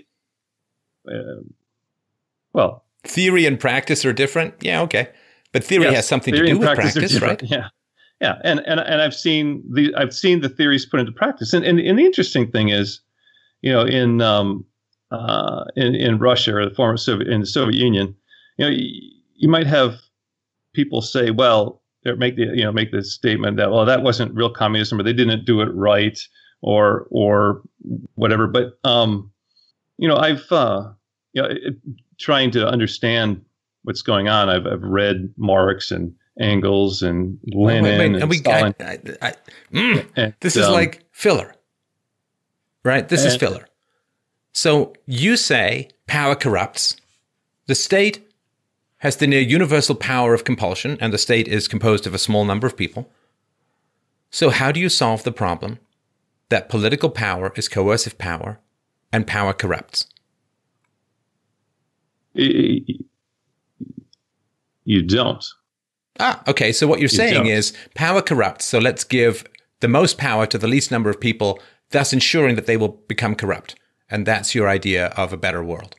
Well, but the power the power that we're talking about is political power, and interestingly enough, um, when realized in in real practice, um, the power ends up being distributed uh, somewhat because the wealth is distributed. Um, no, no, no. You can't conflate political power with economic power. We already have made that differentiation. So if political power gathers resources to itself through compulsion and then hands out those resources to other people, you're buying allegiance to political power. You're not spreading political power because the people that you hand the money to are now dependent upon the coercive power of the state. They do not themselves gain the coercive power of the state. but it worked. That's not an argument. Um, I think it is. But it worked It's not an Yeah, argument. I'm- We've already we've already admitted at least three conditions under which it's going to fail and cause problems and be corrupt and corrupt human beings. Well, So then it saying, "Well, it- I admit that there are these three things that almost inevitably Yes, make it yes. go wrong, but, But- it's going to work," is not an but it argument. can, but it can still achieve its goals of uh, equality of outcome. You know, even with the corruption, even with the centralization of power that that that you described, because they had all that, and it cannot achieve its had- goals. they No, had- it- they sorry, had- sorry to interrupt, had Daniel. Quality of outcome. Daniel, it cannot achieve its goals of equality of outcome because it's It did. No, no, There's it cannot example- achieve. No, life no, no, no. The Soviet. Union. Are you kidding me? You had the inner party had their houses on the dachas, and you had the proletariat slaving away in Siberia, sometimes in gulags and often underpaid and in inefficient factories. So no, there was no. But the point is that you have a small group of people with the awesome power of coercion known as the state and everyone else who's the victim of that awesome power. So there's no equality of outcome with regards to political power. There's no equality. There's no egalitarianism because you have a small inner cadre of people with all the weapons in the world pointed at everyone else who are subjugated to that weaponry. So there's no equality of outcome with regards to political power at all. Agreed. But there is there is there is equality of outcome with term in terms of economic, um, you know, economic, you know, uh, economic distribution, economic wealth. No, that's and, not and true at all. Have you not heard of the? Main, I think that's of the main interest to uh, you know the, the people who are interested in, in, in socialists and communists. No, I understand that, but I would say so. What you're saying is that are you saying that under communism nobody starves? I, am saying that uh, communism can provide, can provide a system where nobody starves. Has communism provided a system in the past where nobody starves? I'm thinking, of well, course, of yeah, yeah, sure, the Holodomor sure. in Ukraine. Yeah, yeah, I, am thinking of the killing fields of Cambodia, and I'm thinking yeah. of the mass starvation of tens of millions of people under Mao's communist China.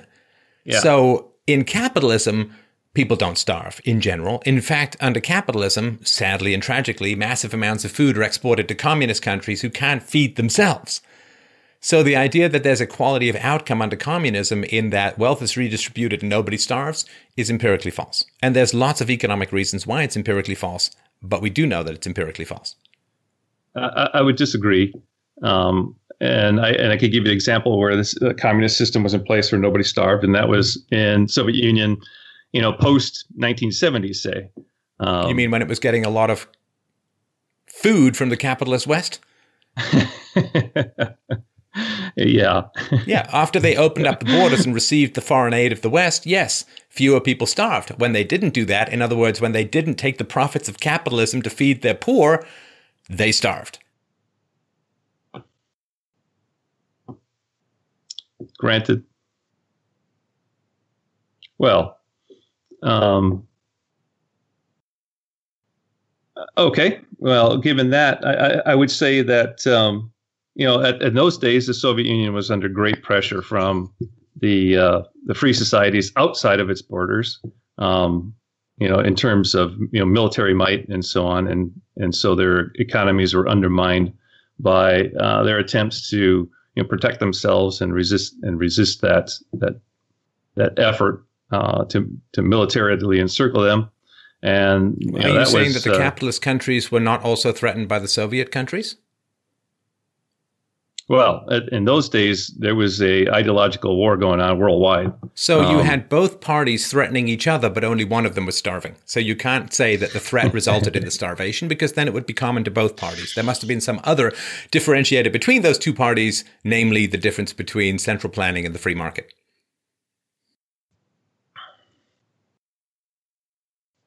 Well, I think that uh, you know communism believed that it needed to be worldwide, uh, and that uh, if it, if it had been worldwide, and uh, the, th- the, the state had felt you know less threatened, that um, it, it, would have focused, th- it, it, would have managed the resources in a way in that which nobody would uh, would have starved.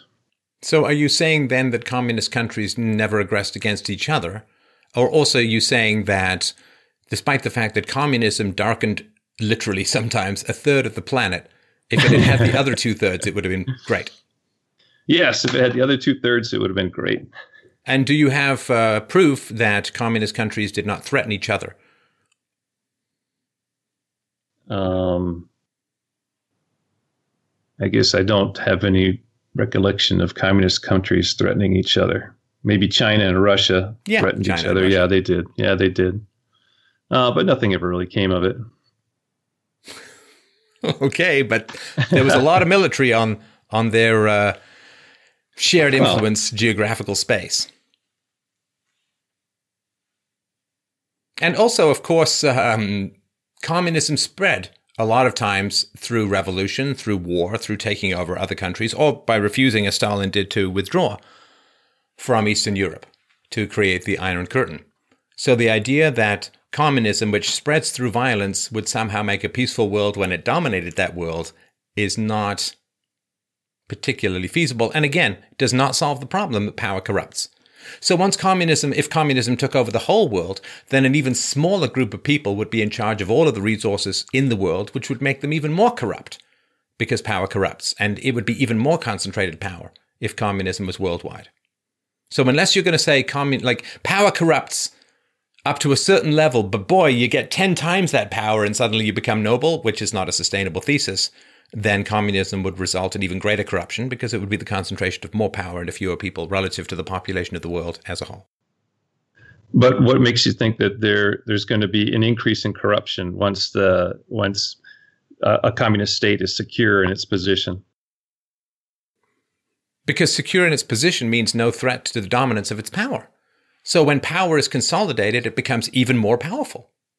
So if you think of five warring mafia families in a neighborhood, if neither of them have dominance, then they can't have massive control over the neighborhood because they're in conflict with one another. If one mafia family drives out all of the other mafia families and establishes lock step control over the entire neighborhood, would we expect their behavior to become better or worse or stay about the same with no competition? Well, my observation in the former Soviet in his former Soviet Union is, uh, you know, once the uh, once Stalin had had you know purged the place to the point where he where or the government had purged the place to the point where they didn't feel threatened anymore, that the the state then you know needed to support and, and nurture the population and care for the population. Um, and um, you know, yeah, they, they, they held the power. There was corruption but the state did their job in redistributing wealth to the population, educating the population. Um, there was, you know, no such thing as homelessness. There was uh, no inflation. There was no personal debts of any kind. There was high literacy. Um, population was was highly educated. Um, and and I think that's that's the part that's you know attractive to the young people now coming out of the universities, um, and uh, and and, and um, you know, I, and I guess that that needs to be addressed.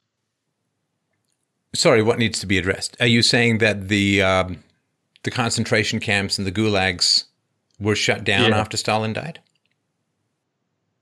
Uh, they were they were eventually that that was all um, you know f- phased out. You know by the time um, you know uh, uh, uh, Brezhnev uh, was in power. Um, I think that the occurrences of disappearances and and uh, um, deaths and camps and and and so on had, had been greatly diminished. Uh, and do you feel that you know, the millions of people murdered in these camps in order to get to what you term a more peaceful situation was worth it? Well, uh, it doesn't necessarily have to go that way. And um, no, no, um, I'm not saying what theoretically could happen. I'm talking about what actually does happen.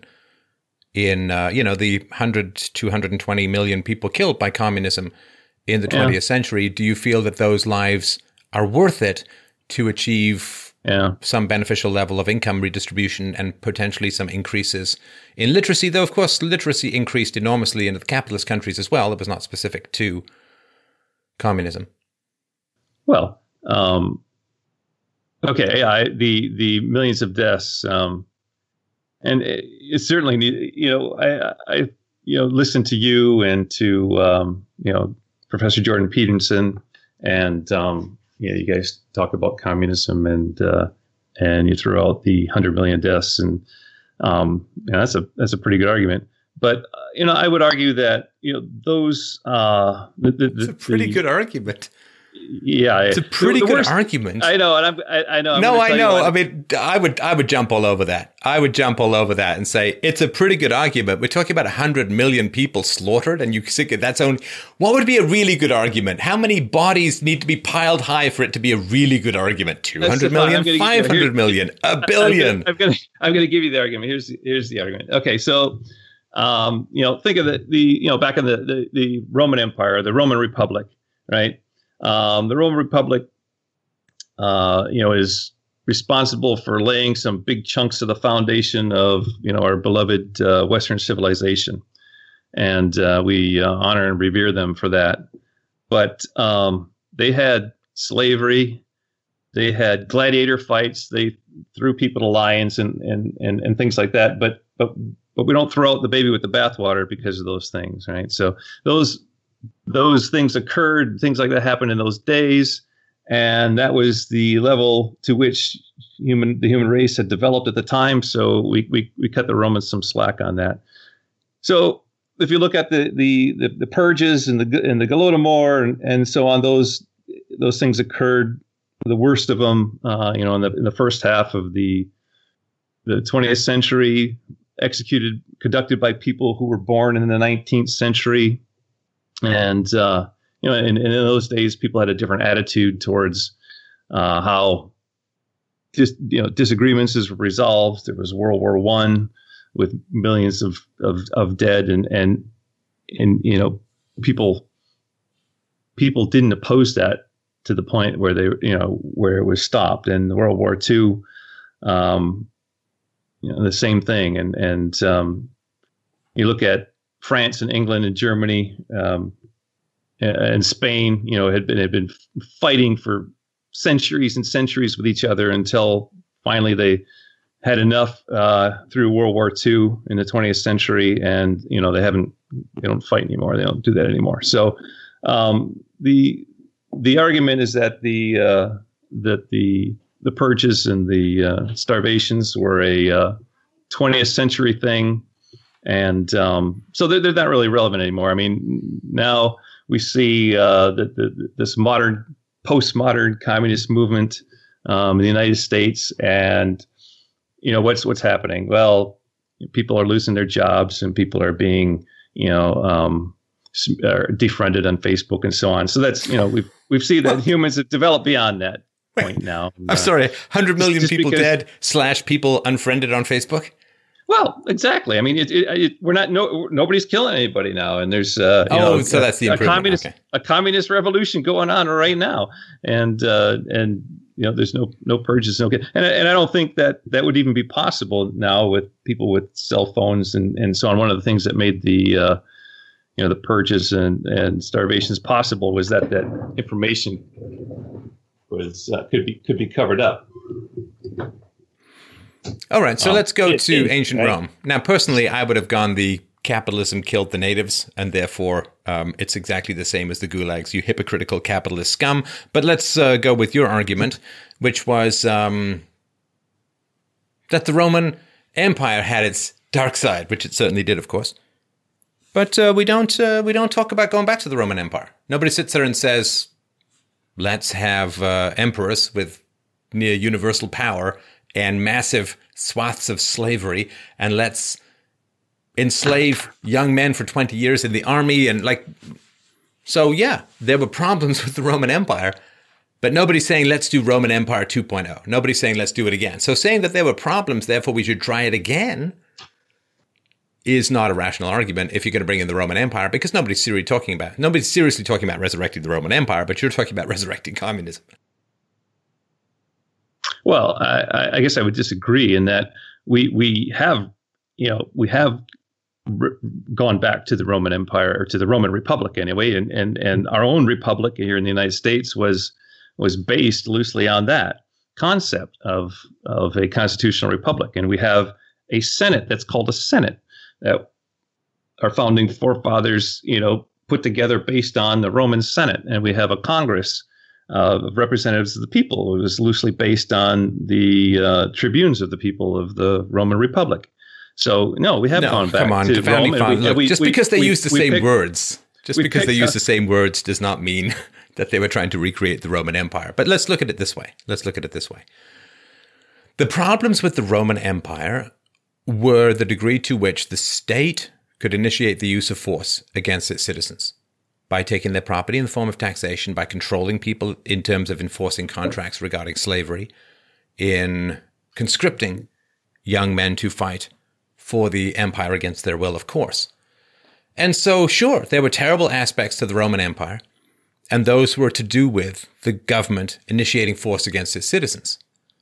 That is exactly the same as a communist government. A communist government survives and is defined by a near universal willingness, right, the act of initiating force against its citizens to take their property, to tell them what to do with their lives, to organize how their goods are distributed, and so on, by interfering with the free play of free market decisions through force. So if you have problems with the Roman Empire, I agree with you. Problems with the Roman Empire are the state initiating force against its citizens. It's exactly the same in a communist country. It is the state initiating force against its citizens. So I agree with you. There were dark sides to the Roman Empire, and we should discard them. One of those dark sides was exactly the same dark side, which is most of it in communism the use of force by the state. Uh, well, I, I, would agree with you um, in that uh, communism does, and the Roman Empire do did employ the use of state uh, the, as a state the use of force, and um, any government, any and all governments also imply the use of the state, the uh, the uh, initiate, initiation of force. So, yes, but not to the same degree. At all, not to the same degree. If, if we're going to have a government at all, the government's going to be, you know, using force. Well, sure, so but not might, to the same degree. Well, we might as well so have hang a on, hang on. government because in a limited government results in the in the greatest uh, equality of outcome Sorry, in, which, a, lim- in a limited government, the government uses wants. force to a very small degree. In communism, there are no practical limits on the force that the government can deploy. So, yes, there is black and white, but that doesn't mean that there's no such thing as gray. So, I want a society with no government, and communism is virtually 100% control over the population, their products, and the means of production by the state. So, saying that, well, all governments use force Absolutely, but not to the same degree. And the more force that is used by the government, the more immoral the system is. And since communism is just about maximum force used by the state, it is the most immoral system. Well, I, I guess um, although the state, uh, a communist state, does possess the maximum capability for the use of force, it doesn't necessarily mean it's going to use it. Um, so your strategy is give a small number of people maximum use of force and then cross your fingers and hope they don't use it. Why give them the force to begin with? Then you don't have to cross your fingers and hope for the best. Well, where but their power and their force is derived from the the from the people that they rule. So, you know, there's, there's no, no, no. A, Political power grows out of the barrel of a gun. That's a famous communist leader, Chairman Mao. It does not grow out of the will of the people. It grows out of the barrel of a gun. That's no, political it, power. It, no, it, it, grows out of the, out of the, out of the, the pro- produce of the people. I mean, you can't have a gun unless you unless you can have the money to buy it and the and the material to build no, but it. you steal the money to buy it through collective ownership of the means of production. You're just t- taking from everyone.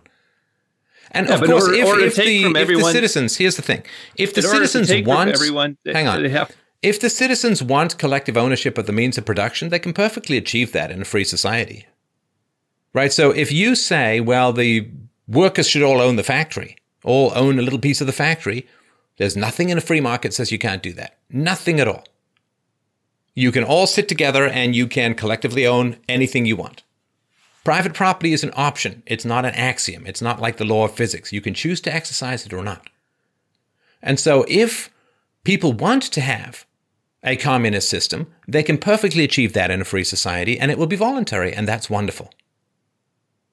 But yeah, in a communist system, they cannot achieve any free market options whatsoever. And so there's no experimentation, there's no choice.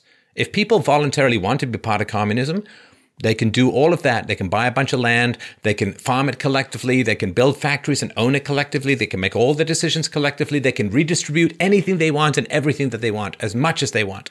No limitations on it whatsoever. And so if communism works really, really well, then in a free society, people will want to do it more and more and more. It will be adopted, I guess, like you don't see a lot of people running around with rotary dial phones and really long extension cords anymore. They have cell phones because they work better for talking on the go and other things. And so in a free society, you're perfectly happy, you're perfectly able to set up a communist paradise, and nobody's going to say boo to a mouse about it. It's absolutely up to you. It's the difference between joining an organization voluntarily and being kidnapped and locked in the basement, right? One is moral and one is not. So you can perfectly achieve communism in a free society. You just can't enforce it at the point of a gun on other people. So what's wrong with that? If if it's so good, why on earth would you need to enforce it on people? Surely the desire to enforce it on people comes from an implicit understanding that the ideas suck and are terrible yeah. and people don't want them. Yeah. Yeah. Well, I, I didn't say it was good and I didn't say it was moral, but I said communism achieves the goals that it claims to that it, it seeks to achieve, and that's equality of outcome. Good. Then people um, can join their communist societies in a free society as much as they want. Perfectly fine.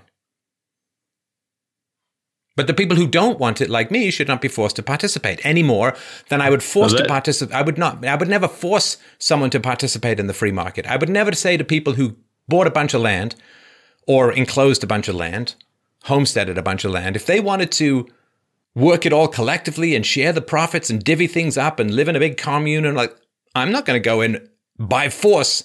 Like, what am I, the FBI? I'm not going to go in by force and say, you can't do that. No, more power to them. If they want to try it, I think it's terrible. I don't think it'll work, but you know, people got to learn themselves, right? So I would never in a million years force someone to enforce property rights, force people to not own things collectively and distribute profits egalitarianly if that's what they want to do. So, the same respect that I give to communists for them to experiment in the way that they want to do and to be free of force in the pursuit of their forms of social organization, I damn well expect the same thing from communists that I be free to refrain from joining communism if I so want, in the same way that they're free to refrain from joining the free market. Now, if these goddamn communists want to point a gun at me and say, you have to be a communist, fuck you, we're enemies. Fuck you, we're enemies. In the same way that if I go to a gun with them and say, you can't own things collectively, fuck me, we're enemies too, right? So that's my issue. You want to be a communist? Go buy the land. Go enclose the land. Go be a communist. Don't point your fucking guns at me. I won't point my guns at you. You don't point your guns at me. We can live side by side happily ever after. Well, you'll all starve to death and then you'll go back to private ownership, but that's the deal. They want to be communist, fine. Keep the fucking guns out of it. Uh, well, okay, I understand that, but um, what if the situation is, and, and the one that I kind of observe now, um, that there's a a movement just as you described to embrace communism and bring in communism, only it's encompassing the United States or and Canada. No, no, no. Then well, they want to take over and, the government and, and initiate and the use of force against me. Well, you, you, when when everybody around you in the whole in the whole country of Canada wants to be communist, well, then they don't need to take over the government, do they? don't. they don't need to take over the government if everybody wants to do it voluntarily. The moment they, start taking over the government, they are absolutely admitting that people won't do it voluntarily and need to be forced to do it, in which case, fuck the commies. Yeah, uh, but they but they are doing it, and they are taking over your government, and and um, you know, I fear in the next few generations they'll be taking over the one here as well. And no, they won't. Uh, and it's no, and no, it's, no, they won't. They won't because it doesn't work. So what'll happen is the more they take over, the yeah. faster the system will collapse, and the quicker we get a reset. Yeah, that's the problem. Is that it, it, it does work. Um, and it, and it works in, in achieving economic equality of outcome. No, it doesn't. Um, we already went through this argument because you have people does. in the inner party who are vastly wealthier and more free than people who are the proletariat. Grant, granted, however, you know the Soviet Union. It took them seventy some plus years to consume the wealth of the czars. Uh, I can't and they got a long it would huge amount of to- support from the capitalist West. If the capitalist the West goes the communist, they won't have any other group to give them resources, so it'll collapse all the faster. Or, well, you say collapse, right? But maybe that isn't necessarily an accurate term. Why do you say collapse? What do you mean? Why do I say collapse? Because that's what communism What generally collapse? does. What collapse? When what communist regime collapsed? Well, there's no communist regime other than North Korea, and even that has turned into a kind of hereditary cult of personality. There's no communist regime that retains the same characteristics that it did in 1945 or even 1965. Right. And, I mean, they've liberalized say- things in socialist India. They've liberalized things in communist, formerly communist China. They've liberalized things in Russia.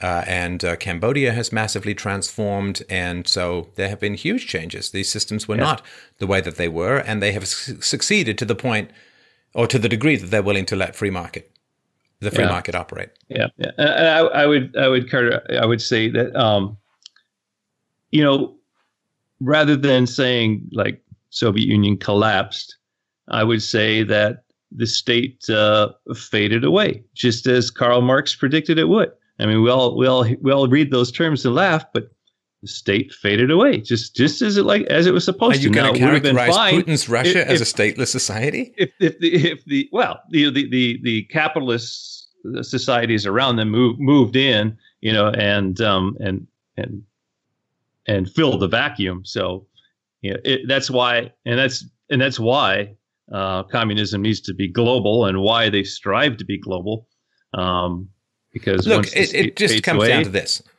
It just comes down to this. Do you want to impose your system by force? yes yes Okay, communists well then we're enemies, and don't pretend to don't pretend Yeah, to yeah. rationally debate me if you've actually got a gun under the table, right? Don't Well- Han Solo me, bro. all right Don't well, let's- me, bro. If you've got do- a gun under the table, then put the gun on top of the table and say, "To hell with you, Steph. I'm going to force you into communism, and if you resist, I'm going to shoot you in the back of the head." no, you know, like Antifa when we were doing our um, a night of freedom in Washington Yeah. D.C. when they were outside chanting. no I was there dude I Yeah, was you were there. So you heard them outside chanting, forget about the red pill. How about a lead pill? Their desire to shoot us in the head, right? Like No, like good no, no. socialists, like good communists, you find your class enemies and you put a bullet, you double tap the bullet in their spine and their head. And Well- so yeah, if if you want yeah. to impose your system on me through force and shoot me if I resist, okay, well then let's not pretend to be having a civilized debate. That- Uh, that- you want to use violence against me, uh, a peaceful man, and we are enemies. And uh, if well- you continue in your approach, well, only one of us is going to get to walk into the future. Yeah. Okay. Well, you have a very good point there, and um, and I would say yes, um, communism uh, does impose itself through the use of force. Okay, and, if you're fine with um, that, then I'm not going. to I'm not going to pretend to have a debate with on, you. If your if your on. backup position is force, I've no interest No, in. hold on, hold on, hold I'm not going to have you pretend that it's a debate if your backup no. position is a gun. No, I'm not no, going to saying- mask what it is that you want No, to do I- I- by pretending I'm- we're having I'm some saying- kind of discussion. I'm saying that's the reason why why you should embrace communism and why uh, uh, you know Jordan Peterson should embrace communism, and you you guys should be out there uh, preaching and promoting it, and um, and carefully guiding the the you know our society into a communist society smoothly, so that the transition isn't violent like it was in the 20th century. Um, and you, you guys would uh, be serving uh, mankind in that capacity with, with all of your talents and, and, and skills. Well, I think the reason for that is, first of all, I don't think euthanasia uh, is the way to go. and secondly, the, the freedoms that I treasure, the remnants of property rights, of free trade, of free speech, the freedoms that I treasure were fought for against what seemed like insurmountable odds at the time by very heroic men, largely men. And so, if I've inherited these freedoms because people fought against insurmountable odds to create and maintain them, then it would be very hypocritical for me to sell out the freedoms I've inherited through courage because of my own cowardice. Yeah, there's still room to fight. As long as we have free speech, there's room to fight. Once free speech is gone, I'm done. Once free speech is gone, I'm done. And this is why, of course, the leftists uh, want to so undermine and destroy free speech. Once free speech is done, then there's no peaceful solution. There's no peaceful solution, no question. But as long as we have free speech, yeah, I'm going to make my case because I think there are enough rational people out there to listen. And the idea that I'm going to be corrupted by your satanic temptation of power and the idea that, you know, well, if you join me, I won't kill as many people and this is some sort of motivation to me. Join me so that I don't have to plow over and kill quite so many people. It's like, dude, that's on you. That's not on me. I'm not going to cover up your crimes. I'm not going to join you to pretend that you're doing something other than gross evil. No, you want to shoot people? Go shoot people. I'm not going to cover it up. Let, let everyone see the kind of person that you are. Let everyone see how your ideology is implemented at the point of a gun. I'm not going to well, cover like, it up for you. I'm like, not going like to join your satanic crew so that people can somehow not see how violent you are. No. You're going to do violence, do violence. I'm not covering it up. Um, okay. Um, let's see. I got I got one more. All right, so um, you know I've I've been watching on, on YouTube and um, and just you and Jordan Peterson. In fact, you and Jordan Peterson were were together um, uh, talking about uh, IQ, right? And there was a you know and, and there's the you know there came up the question of okay um, you know society or, or, or technology is making life more complex and you know pretty soon we're going to have you know robots doing menial work and uh, it's going to get pretty tough for low IQ people to um, to, to, to, to survive in society. And, and, and, and, and you were both kind of talking, you know, how, how, you know, how, how should, how does this should structure uh, society be structured to, to accommodate these low IQ people? And, and there, I know there wasn't really any answer presented, but there you go. Communism is the answer. Communism is perfectly structured for uh, for uh, caring for and and managing uh, low IQ segments of the population. Um, and the, the low IQ people benefit from it because they receive equitable outcome in term economic. But so what? No, I understand and, all of that. And the, but so what? And the intellectuals. Yeah. No, I get it. Are behind communism because now the yeah. No, I, I get all of that. The, I, hang on. No, the, people honestly, Daniel, people have heard that argument. Yeah, we all get it. We all get it. but so, okay, so first of all, I don't care. So sadists benefit from there being. Hang on, hang on. I listened. Sadists benefit from there being gulags. Does that mean we should have gulags because sadists benefit from it? People who like to rape enjoy societies in which it's hard to be caught for rape. Does that mean we should get rid of all laws against rape because that would like rapists would love that? No, the fact that some people benefit from a particular social system. Hey, sadists also benefited from having slaves. Is that an argument to bring back slavery because the sadists would really like it? No, of course not. The issue is not that society is getting more complex. The issue is that menial jobs are less in demand. Now, that does mean that there's going to be a challenge for lower IQ people. And this, of course, is the problem that we've inherited from 70 years of socialism, where resources have been taken from high IQ people, given to low IQ people. Low IQ people have had a lot of kids, and high IQ people have had fewer. That's the result of socialism. So the fact that socialism has created these problems does not mean that we need more socialism to fix them. Now, I have great sympathy for people of lower intelligence in a more and more automated society, and I'm perfectly happy to provide charity to those people. Now, I don't want to provide them so much charity that they have 20 kids apiece because I also know that intelligence is 80 plus percent genetic by the time you get to 18 years of age. So, no, I don't want to give them so much money that they can have 20 kids because then I'm just going to end up with more and more requirements for charity down the road to the point where it simply can't be sustained. So, the fact that socialism has produced a huge problem is exactly why we shouldn't have socialism slash communism. Massive social engineering programs like the coercive welfare state and massive intergenerational debt cause huge problems.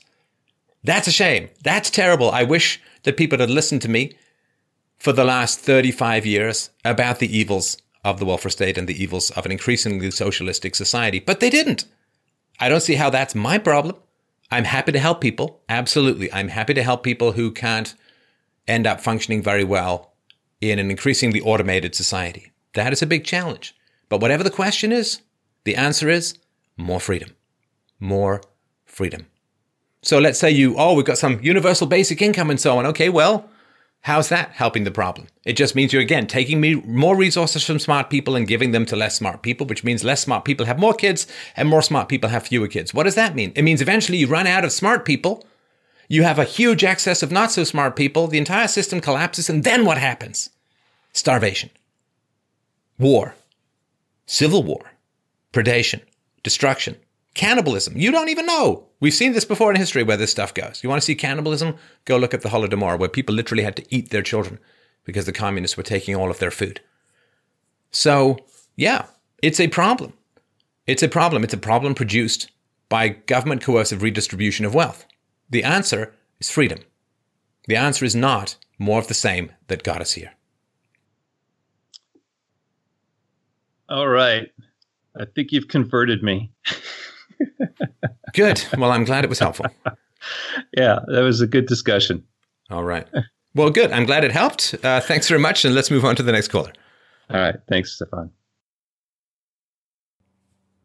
Okay, well, up next we have Ashley. Ashley wrote in and said, I recently listened to a podcast on antinatalism, and needless to say, it left me churning for the last few days. The pro-antinatalist made the point that due to the vast amount of suffering in the world versus the sparse amount of pleasure slash good, that if we were to look at things from the perspective of the as not yet to exist child, that said child would obviously choose non-existence. I can almost understand this proposition, but find myself in the end disagreeing with it. Now, this brings up a few conundrums for me. Firstly, in order to have an opinion or perspective, a thing would have to exist in some form, so then wouldn't a person be causing undue suffering by consciously denying that hypothetical child the opportunity to experience whether it is full of pain or not? It seems to me that this is almost a case of the grass is always greener on the other side, wherein from a materialist perspective, there is no such thing as nothingness outside of the human mind. Even in quantum mechanics, a seemingly empty space has the potential to spontaneously produce little bits and pieces. So how in the real world would we have any concept of whether nothingness would be better than even the most painful experiences? That's from Ashley. Hey, Ashley, how you doing? Uh, good, Stefan. How about you? Well, thanks. Why do you think this was compelling to you, this antinatalism argument? Well, it's not necessarily that it's compelling to me. It's more that I some of these ba- these ideas have a potential to manifest themselves into policy, and I just You said it left you churning for the last few days. yeah I assume it's important to you, and the question is, why do you think? Because I mean, I've heard these arguments before. yeah. So why do you well, think it uh, sits in your heart so much? I guess I just want humanity to exist Right. because okay. if you But the antinatalists, I don't think. I mean, they're saying don't have kids. I don't think they're saying kill adults. I mean, I know some extreme environmentalists want to bring the population down to like what 500 million or whatever. Always seems to include them, but um, they, they're saying don't have kids, right? yeah Do you want to have Yeah. kids? well I'd like to And do you think that their arguments are strong enough that it would interfere with your desire or drive to have kids? Uh no. I I wouldn't care what they think. It's more of a matter of uh like if this idea was potent you know, uh how do I say this? Uh potentially made into policy. Yeah, so the antinatalism thing, it's like the environmental zero population growth thing, or like this relentless, weird, horrifying program that goes on in the media trying to convince white people to not have children. Like that is Yeah. some seriously crazy crap that goes on. no, I agree on that. So it's also combined with this weird propaganda that's going on at the moment, like for white people not to have kids. Oh, I really regret having kids. There, I said it. You know, white people don't have children. White people don't have children, which is a very, very soft form of genocide, without a doubt. Uh, it is uh, horrifying and horrible stuff. The antinatalist stuff in general is a siege against intelligence because in order to understand the antinatalist arguments, you'd have to have pretty high IQ. So it's like a bioweapon that strikes the high IQ gene set in order to wipe it out from social consideration. And of course, the powers that be don't like very smart people because smart people don't need the powers that be.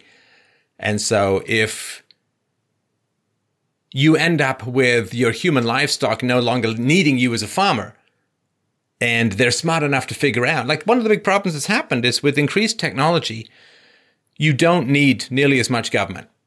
You've got reputation systems, you've got um, uh, credit score systems easily available. You can search people online to figure out where they're coming from and whether they're trustworthy or not. There's lots of cool things that you can do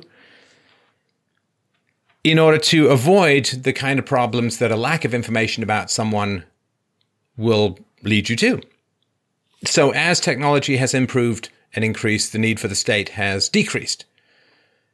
And so, if the need for the state is decreasing, then you want to replace your high IQ population with a low IQ population who will fight and hit their kids and get divorced and be unstable and do dumb things and need you as the government. That's sort of basic. So, as far as this antinatalism stuff goes, I just view it as a, a horrible, horrible attack upon the reproductive capacities of the more intelligent among us. And uh, it is a, uh, a lie and a falsehood. I mean, if you want to be antinatalistic, you know where you want to go? You want to go to a place, I don't know, sub Saharan Africa or Saudi Arabia or certain backwaters of Pakistan or who knows what. Like, you know where an antinatalist argument would have been really, really helpful? If they had talked about it, say, in South Africa among the black community. Why? Because the black population went up 800% under apartheid. Now, if the black population had not gone up 800%, there could have been quite a bit more wealth in the black community because they converted their sudden wealth under apartheid and other systems into just having more and more kids. Now, if people had gone and said to the black community, hey, maybe don't have quite so many kids, well, maybe Africa would be doing a whole lot better at the moment. But no, they don't go to those places. What if they go to the places with the highest birth rates? Look at some of the Middle Eastern immigrants into Europe, extraordinarily high birth rates. Are they going to those people and saying, oh, you got to cut back on the number of kids you're having? No. They're going to hyper self conscious, obsequious white people saying, don't have so many kids. It's bad for the planet. Come on. So white people get replaced with, like, one white kid gets replaced with like seven Middle Eastern kids, and somehow that's good for the planet? It's nonsense. so, yeah, antinatalists, it's just anti white. Let's just be honest about it. Yeah. That's that's yeah, that's interesting. Doesn't sound very interesting to you.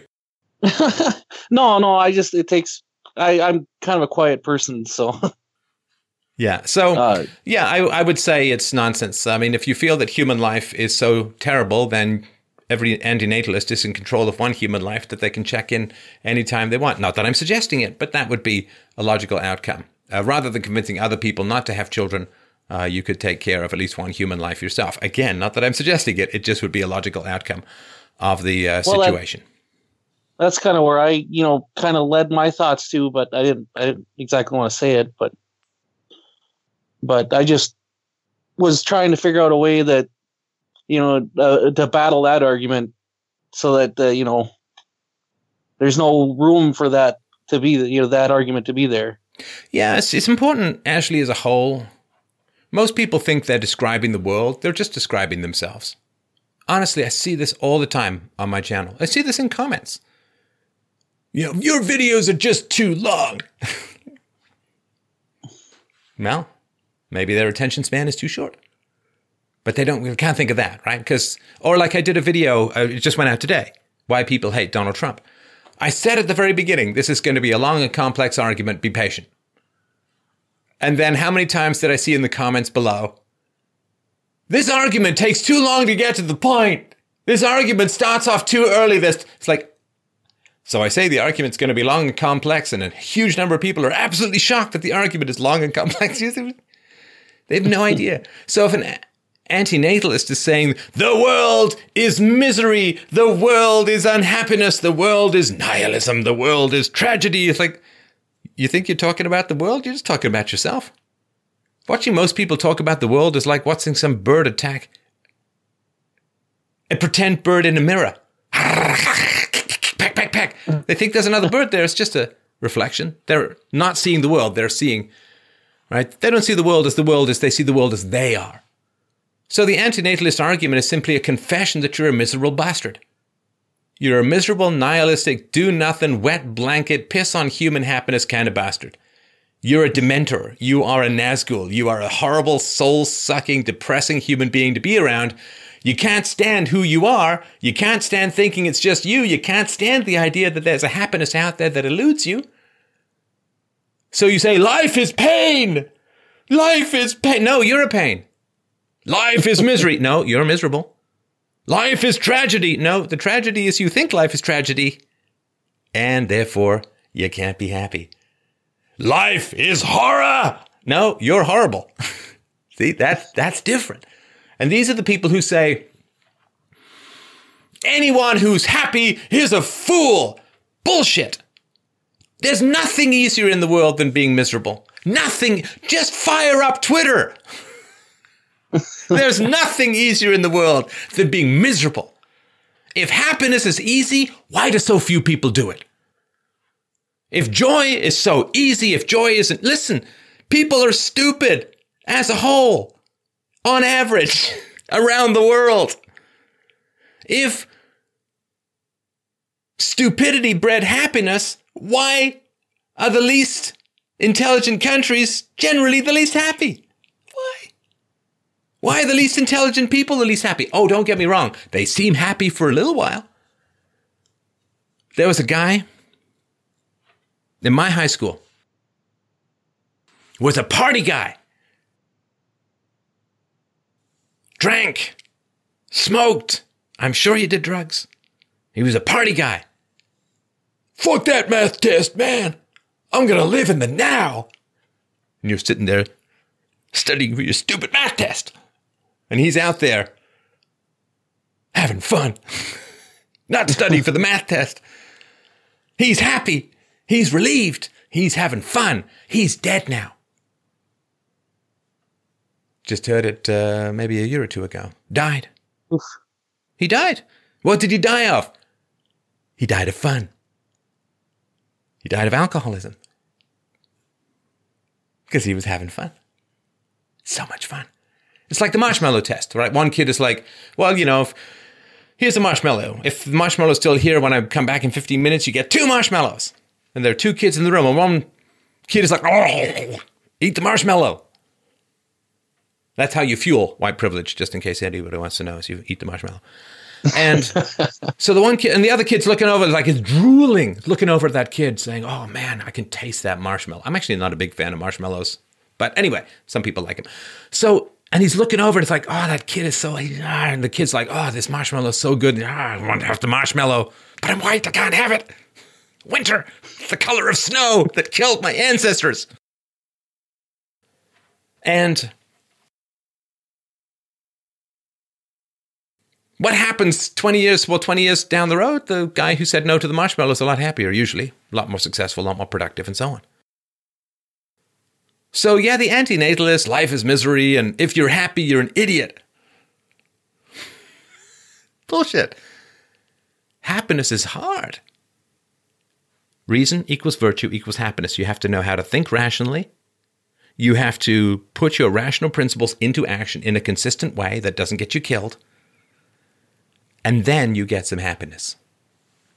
You know what it's like saying? It's like saying, being healthy and fit and not fat, well, that's for idiots. The really smart people sit on the couch and eat bonbons all day. It's like, no, it's actually kind of a challenge. To remain relatively healthy as you age, sure. I mean, the things I've had to give up. I don't eat dessert anymore. Don't eat chocolate. Don't eat candy. Don't eat cookies. What else have I have to give? Oh, yes, no bread. Arr, love me some bread. No bread for you. my temper rises because yeast rises. Screws up my digestion. and potatoes. Yeah, they were fun while they lasted. Eh, no potatoes for you anymore. What do you get? Gravel and marshmallows. So no, it's hard. Happiness is hard. Happiness is a sign if like if you achieve and maintain happiness, it's a sign of intelligence. It's a sign of perspective. It's a sign that you're not frustrated by taking on more than you can actually change, but not apathetic to what you can change. It's a tough balance. It means you found that Aristotelian mean between courage and foolhardiness, between caution and cowardice, between trying to change the world without being enslaved to things you can't control. That's complicated. This is a big balancing act. People who are re- reasonably happy in a consistent way, no, it's a big balancing act. Doing good in the world is hard because the more good you do, the more evil people hate you. And knowing that you're doing good, stepping over all the hatred, maintaining your positivity, don't tell me that's easy. Hey, it would be easier to be happy in a future world where we're actually free human beings. Right now, yeah, happiness, a little complicated. But the nihilists, the antinatalists, the existentialists, the postmodernists, happiness is stupid. Emo is brilliant. Being miserable, being horrible. Values are for goofs, man. Nothingness is where everything is. You think you're smart, but you're happy, so you can't be. Because you don't see, man. You don't know what it's like to be this miserable, to see so deeply, to be so unhappy. Bullshit. This is the best time in human history to be alive. I swear to God. At least once every two days, I shit you not, at least once every two days, I say, hey, I've made it to 51, never got drafted. No smallpox. No bubonic plague. No starvation. I have a job the very gods would kill for. I get to have conversations Yeah. like this, spread wisdom, challenge people's thinking, discomfort the comfortable, and comfort the afflicted. Promote reason, truth, rational philosophy every day. Mwah! I kiss the very fate gods that dropped me into this ping pong ball of truth. Who's going to be unhappy? There's bad things happening in the world. Yes, there are. And for the first time, we can do something about it before it's too late. Not in hindsight, but ahead of time. Anybody who's miserable in the modern world wants to be. They're protecting the misery of their family. They don't want to challenge the misery of their friends. They don't want to find the glory within that lifts them up on angel wings. We can fly. We can communicate. We can chat. We can talk. We can reason. We can learn. We can think. We have access to all the world's information on a tiny, magic Palantir flat box of knowledge with a touchscreen. what a time to be alive! What a time to speak when there's no gatekeeper. I spent 20 years beating my head against trying to get to a public voice. Finally, I'm like, fuck it, I'm doing it myself. Boom! Biggest philosophy show in the world. Boom! I couldn't have had this 20, 30 years ago. I couldn't have had this, barely had it started 11 years ago. Might not have it in another 10. I don't know. But I'll be goddamned if I'll go down without a fight. And we have a fight. You have a webcam, you have a microphone, and you have the truth. And you can take down major networks over time.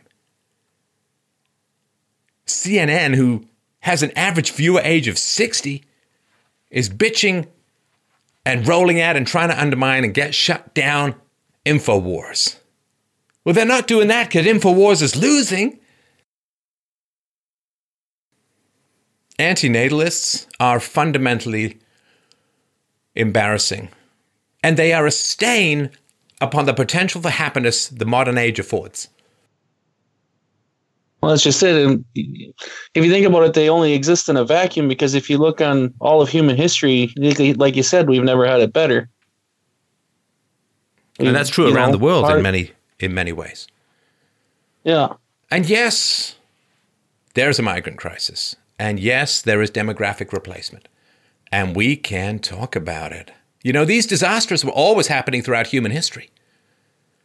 Can you imagine? I'll do a show on this series at some point in my life. Imagine the internet in 1914 talking about the murder of Ferdinand, talking about what was actually going on with the Serbians. Imagine if that information had been available. Hell, do you know how many wars the alternative media has prevented just in the last 10 years or so? More than a few. Well, I hope a lot. More than a few. If the alternative media had been around in 2003, there may not have been an Iraq. So yeah. there are problems, as there always have been in human history. But now we have the capacity to talk about them, and there's a reason why. What was it, the first hate crime trials in England? Someone got 18 weeks, someone got like 32 weeks or something like that. Yeah, something like that. It was that's scary. Yeah, some what's it? Some woman in Sweden is facing two years in jail for posting an offensive meme about migrants.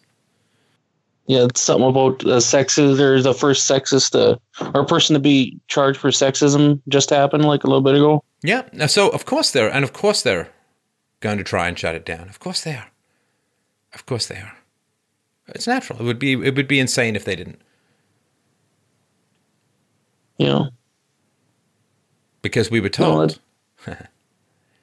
we were told, you see, that diversity of race, ethnicity, and sex would bring about a new golden age. Boy, you thought you had knowledge and free speech before. You wait till everyone's part of the party. How's that working out? Feels.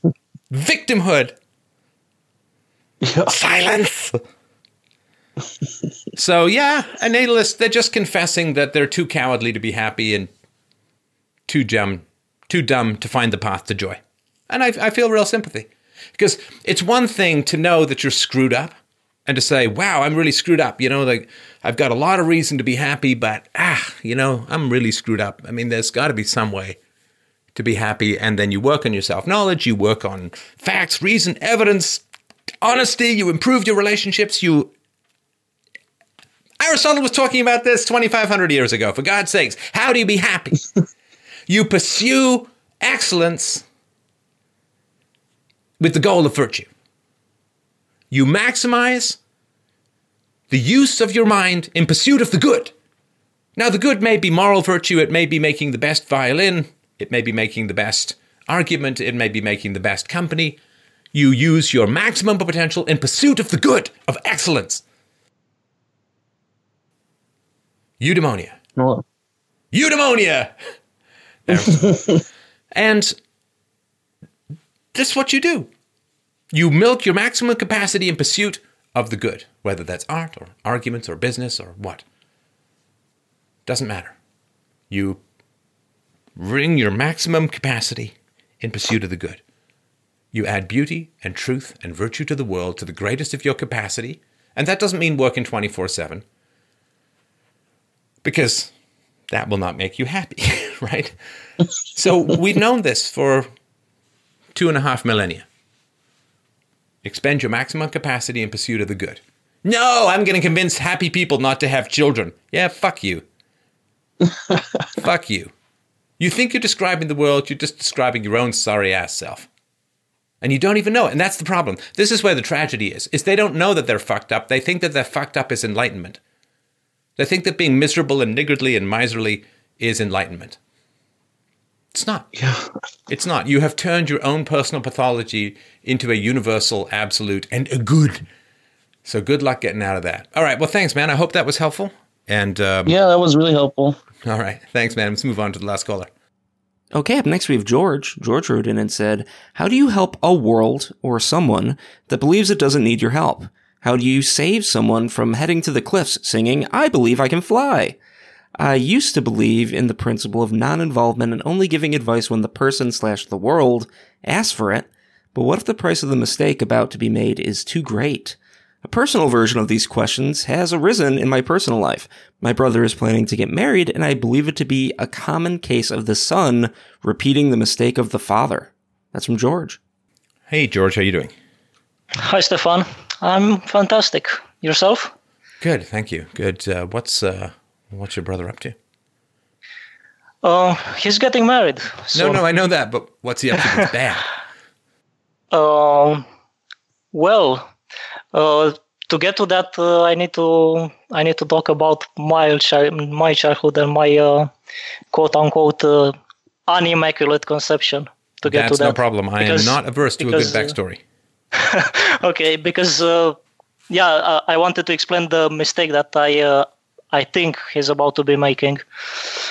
Uh, but of, of course, uh, it can also be projection, and that's what uh, maybe I wanted a second opinion about that. So the thing is, I'm an unwanted child, so to say. The the story that I've been told around twelve, I think, is that uh, my folks, uh, my my father was studying at university back then, and he uh, he got back um, to my hometown. My mother was uh, using uh, some contraception given by her, uh, given to her by her uh, best friend, and as it turns out, she found out that uh, the Wait, what? Giving to her by her best friend? Yeah, Not a pill, though, right? I mean, you got to go to the doctor for that, right? uh, it's an intravaginal pill or something. An IUD? Uh, something like that, I suppose. But uh, the That's a pretty close friend. Here, stuff this up your hoo hoo. Okay. Did you yeah, watch well, it? it, it was uh, it was back in the communist days, so oh, okay, uh, okay. contraception Oh, was not. Uh, easy to find. Socializing an IUD, man. That. Oh, that is nasty. Yeah, Here, well, I'm done with the condom. Feel like washing it out? No. I, didn't I didn't ask about the details back then, and uh, I wasn't interested in, in them. so uh, yeah, uh, this was the story, and f- yeah, funny enough, after that night, uh, they uh, they discovered the the device uh, uh, away uh, uh, on the floor. You know, after after they're they're done with their uh, stuff. So this is how how. Uh, yeah, my conception was uh, told to me, but uh, listening to you know, you know YouTube and uh, female uh, hypergamy and and um, yeah, the basic instincts of a woman, I'm unsure of that story being true, so to say. Right. Did you, just your brother getting married to a woman he knocked up? Yeah. Right. Accidentally? Uh, well, uh, so to say, no, no, it, it was not accidental. They were they were playing with fire. Yeah, you had this discussion. Oh, uh, unprotected sex. times. Yeah, yeah. They were just together for like two years when this happened, and uh, this uh, conception also came under what I would consider interesting uh, circumstances. So, from what I recall, it was uh, two years ago. But from what I recall, I asked him, but he he said he forgot what happened before or after. But from what I recall, she had a trip to her parents, and uh, after that, they had sex and magic. she got pregnant. Right. Was she in charge of the birth control, do you know? Uh, nobody was in charge of the birth control. Well, all right. They were just uh, and is she planning on playing with- keeping the kid? uh, well, she had it. This was two years ago. Yeah, they have a little girl now. And are they married? Oh, going to get married. Uh, yeah, yeah. Right. Well, he's a father now, right? He's just got to make True. it work. Uh, This is a little bit Well- like locking the barn door after the horse has left, right? true, but uh, well, I'm I'm unsure if he's the father. Oh. That's what that's what I, I was talking about female hyp- hypergamy. Oh. Well, that can be established, right? Just, you know, Sure. get a hair and or a swab or whatever, if assuming it's legal, then just go get the test. Oh wait, you, you could do it too, I assume, right? I don't know. I mean you find out. if, assuming it's all legal. I don't know whether you are, and don't tell me. But uh, uh, you could convince him to to get a test. But uh, you know, my my guess is that, and again, don't know where you are, but in some places you have only a certain amount of time to contest the paternity, and if you don't contest the paternity within a certain amount of time, the kid's yours, whether you find out later that it's not or not. Hmm. I I don't know the legal aspects of that. Why Yeah, do you that's think that the interesting. kid is not his? Uh, because of these uh, circumstances, Right. you know. So she she went she went back to her uh, parents' place, and then uh, you know, a few days after after they got back, yeah, she got knocked up. Right. So you think she might have had uh, might have had sex with a guy out there, and that guy's not going to hang around, or she doesn't want him, or he's not available, and then she's like, "Hey, quick, let's have sex." Hey, it's yours. that that's a possibility. not the and, first uh, lady in the history of humanity to pull such a maneuver.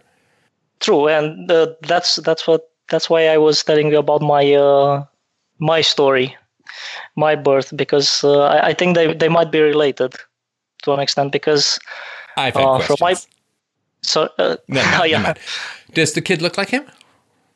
Uh, I can't tell. I'm a guy. what do I know of these things? I, I don't know. Uh, you know, guys are pretty good at figuring this stuff out. Evolutionarily, it's kind of advantageous for us, but nonetheless, it does it doesn't look crazy not like him, right? Oh, really, I, I can't tell. Really. Similar skin color, hair texture, Well, yeah, eye color. obviously. Okay, yeah, well, yeah. I'm just checking for that, right? I mean, right. You know the uh, the redhead in Nigeria. Anyway, okay. So, True. so what would you like him to do? What do you What do you And, think he uh, should do? Well, um, just the, to a second point. So that might not be true, but but the second op- option of that is also somewhat damning to to her because well they've been together for two years and uh, maybe this was the the way that she could trap him, so to say, because the relationship wasn't going anywhere. I don't think he was about to propose there without a kid. So uh, yeah, uh, I I did have a chat with him. Uh, I did give I did give him some compelling um, points, but I, I didn't make this one about uh, him not being the father because he couldn't he couldn't uh, he couldn't um, remember the circumstances of uh, having the baby, which is which I find kind of odd, but But he was having anyway. unprotected sex with the woman, right? true. Yeah. True, Okay. yeah. So you don't have any particular evidence that the kid's not his. No, I don't. Okay. And have you talked to him about the kid not being his? You did, right? No, Oh, you no, haven't. no, because because I I didn't have. Uh, if he had remembered the circumstances of uh, her conception, maybe I would have had some uh, doubts. Okay. Uh, So what I- is I it that you want him to some do? Huh, good question. No, because you say, how do you help someone? But what would helping him, what would be the ideal? Like, what do you want him to do that you would consider, ah, I talked to him, he did this, I really helped? Huh.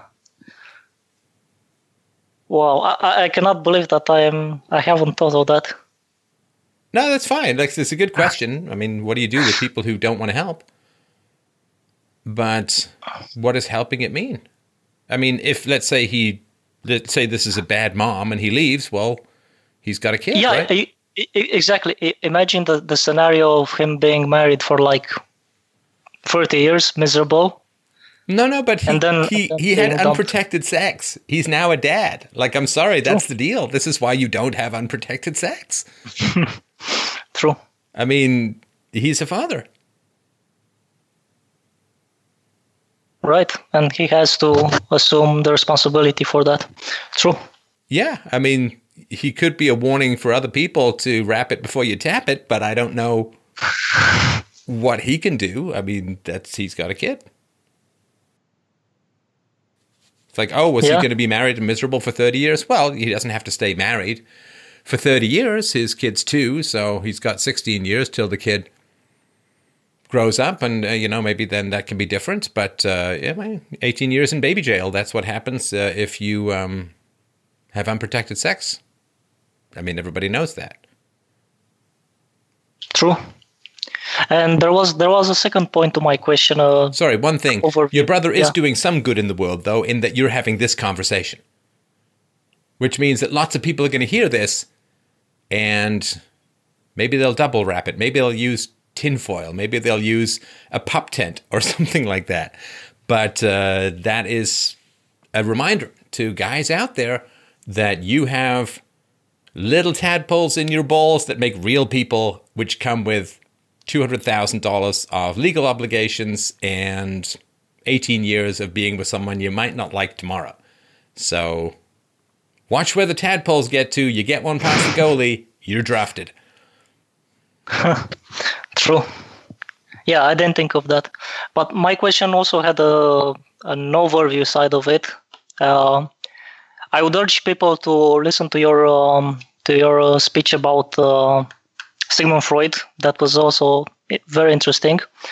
Uh, you answered there uh, why it is uh, you do that you do, but the sec- the second point is how do you go about doing the what you do, and convincing people that don't think they need your help. Like, uh, you know, um, let's let's think about the scenario. Of course, all these uh, all the names that I'm gonna say are completely fictitious. Say you have a bus, and the bus is called uh, the Union, right? And it's led by uh, Angela, and this hot chick is uh, is at the, hen- uh, the helm of the bus and uh, yeah, uh, uh, it's trying to drive the bus off a cliff. Uh, and they're all singing "Kumbaya." It's gonna be great. We have an engine uh, based on antimatter. You know, the, the the bus is gonna take off. It's gonna lead us to Mars.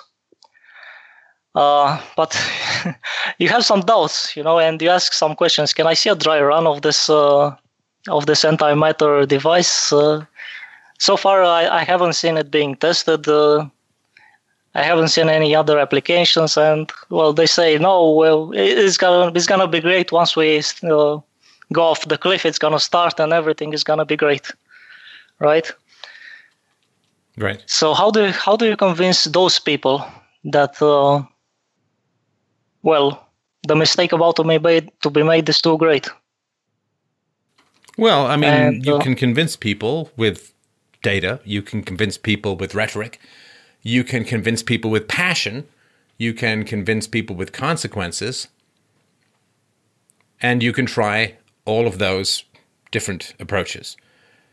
And it's the hmm. old saying, right? There are some who can see without being shown, there are some who will see when they are shown, and there are those who will never see. So you put your best foot forward, you figure out your audience, you figure out what motivates them, you try and find some way to give them what they want or scare them with the consequences of a wrong decision.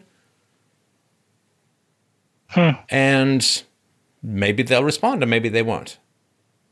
But you don't, here's the thing. Let me give you a big convincing trick, a big persuasion tip, as Scott Adams would say. The best way to convince people is to not be too invested in whether they listen. Because most people respond hierarchically. In other words, they try and figure out whether you're more important than they are, whether you have more power than they are, in which case they'll pretend to listen while plotting to stab you in the back. Or they try and figure out if you're less important than they are, in which case they don't bother to listen to you at all.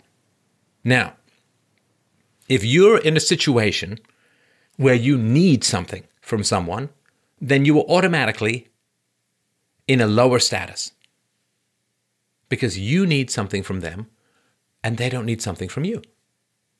Now, if you need someone to believe you, then you are giving them power over you because they have the power to reject what you're saying and thus cause you upset. Now, most people in this world respond to your need with mild sadism. Oh, he needs something from me. I have power. And the only way to exercise that power is to say no. The more you need someone to believe you, the less likely they are to listen. And so, when I tell someone something, I'm happy if they listen. I'm passionate that they listen. But I don't need them to listen.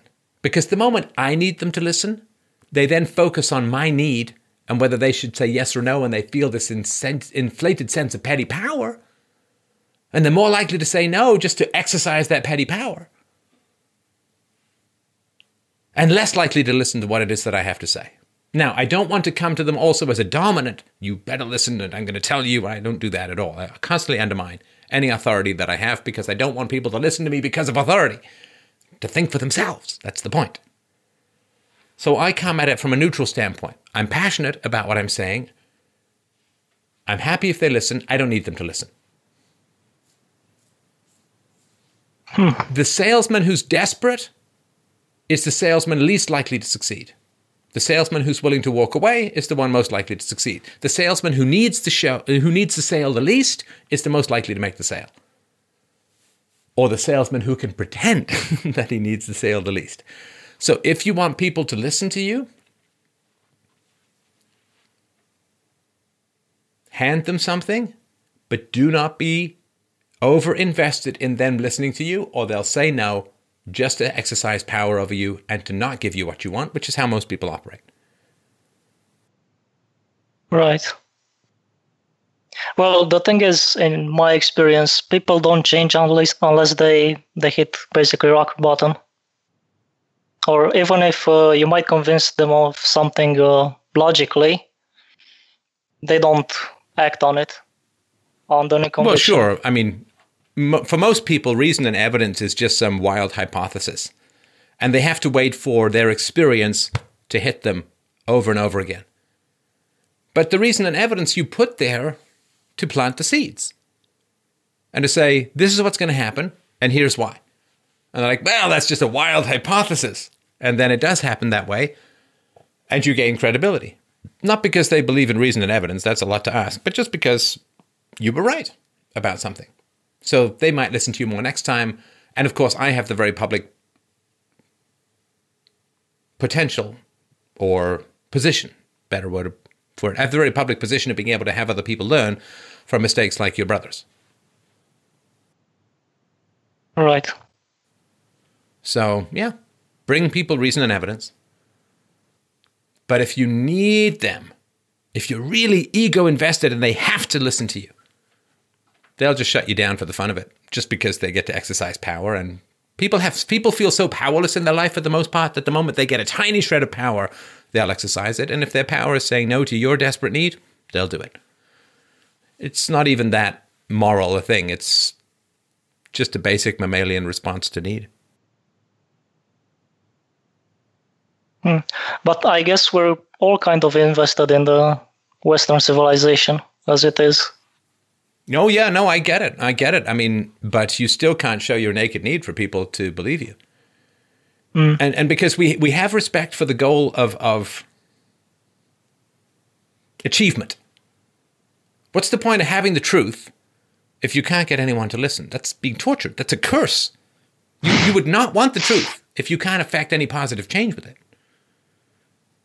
It's like that old Krull movie with the Cyclops. They know the day of their own death. They can't change it. Well, they kind of get a little demotivated in the last month or two. right. Right. So having a truth right. which you can't bring to the world in an effective manner is worse than having no truth at all. And the respect for truth is the respect in its transmission. The truth is made valuable in the transmission. There's no point having a cure for a disease in your head if you can't get anyone to take it then it's worse than not having the cure at all because you're tortured watching people die needlessly. If you don't have the cure, oh, it's sad they died. If you have the cure and they won't take it, it's sad they died and horrifying that you could have saved them. So the value of truth is not the holding, it is the sharing. It is the transmission of the truth that matters. The possession of it is a curse. The transmission of it is salvation. And therefore, we must bend our wills to whatever makes the truth spread the widest and the fastest. That is the organizing principle of being in possession of the truth. Not that you have it, but that you share it. And of course, also applying it in your personal life. Yeah, like if you have food and other people are starving, okay, maybe, and you don't share it, okay, you're an asshole, but at least you have food. At least one person is full. But if you have the truth and don't share it, then people are tortured by their ignorance and you're tortured by your knowledge. Nobody's better off. Right. So whatever we do, whatever is necessary to share the truth, that we do. So that we turn the truth into a blessing rather than a curse. And that's my organizing principle. What is the most effective way to get the truth out there? So people attack me. Oh, he's a terrible guy. Good. It's good that they've attacked me because now more people hear about the truth, right? And there are people who will hate me no matter what because they think it's about me rather than the truth. I'm just some guy, right? It's like getting mad at the envelope rather than the letter. Right? It makes no sense, right? There are people who hate me, they're going to hate me no matter what. And there are people who love me no matter what. But the people in the middle, they may hear terrible things about me, say, oh, that's terrible. And find out more. Oh, it's a pretty good argument. Oh, well, there's some evidence for that. Oh, he's got a source for that. he's got an expert on about that.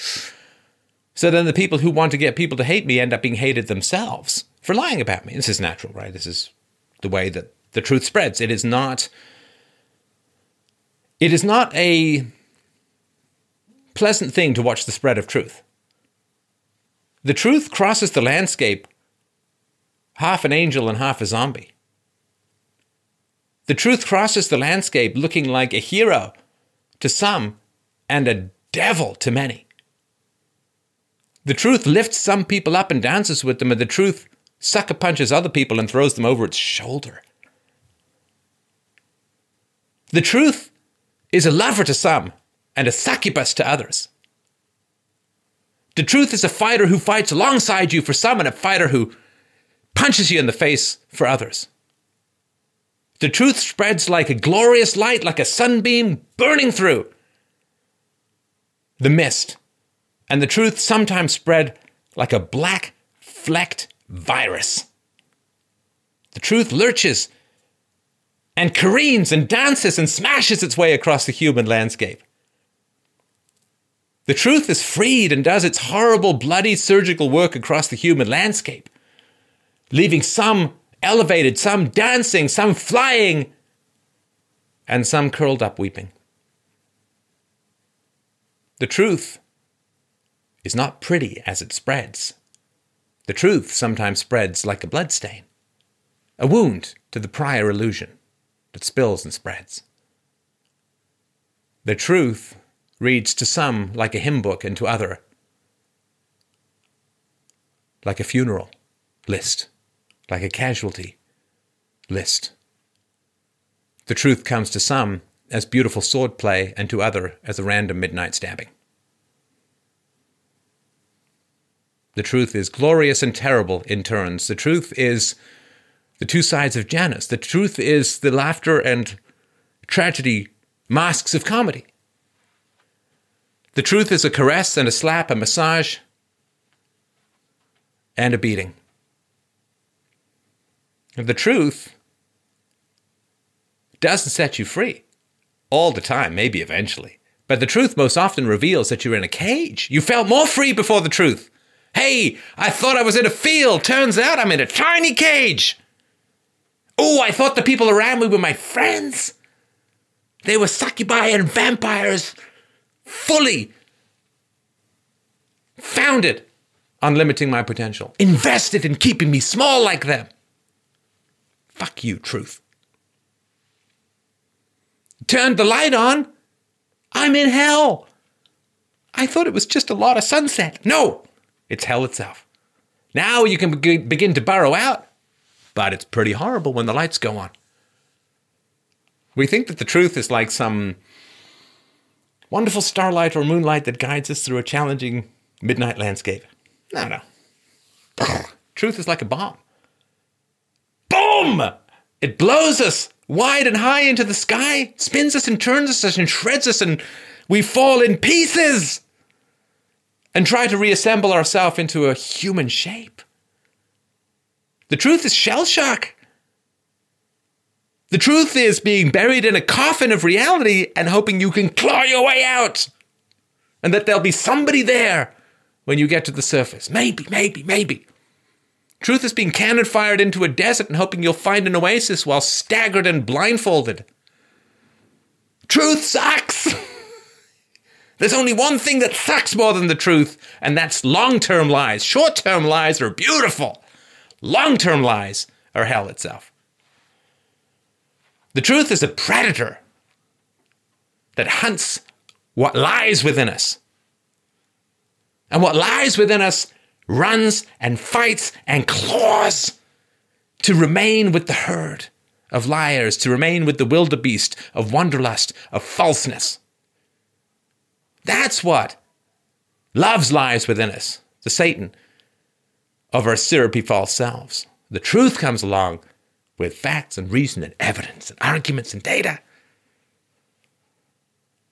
and says, You think you are alive, but you are but a ghost cast by historical prejudice. You think you have form and you have shape.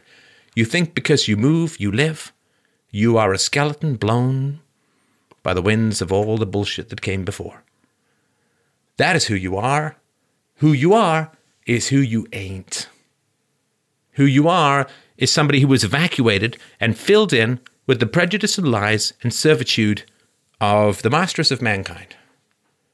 You are a useful robot and a useful idiot designed in the vast horizontal slave market of whacking down anybody who sticks their head up from the trench of delusion. I think I see something. Cut him down. Hey, is that the phone ringing? Is that the truth? Smash the phone! Don't find it. And we all think that we want the truth, and then someone comes along and speaks the truth. Fuck you, here's some hemlock. Fuck you, you're a cult leader. Fuck you, you're racist. Oh, this is the truth. Hey, we all want the truth, don't we? Truth is cool. Oh, not that truth. Oh no no no no that truth no no that's bad that's bad truth good truth good good truth is over there good truth is with the comfortable dilute this bad truth bad truth causes problems truth Jesus oh somebody speak the truth. Nail him up. Fill him full of hemlock. Write slander about him. Tell everyone he's a terrible guy. He's got the truth. We must put the mark of Cain upon him. The scarlet letter of T is on his forehead. He shall wander through life accursed because he has facts that we don't like. He's a fascist. No, he's a faxist.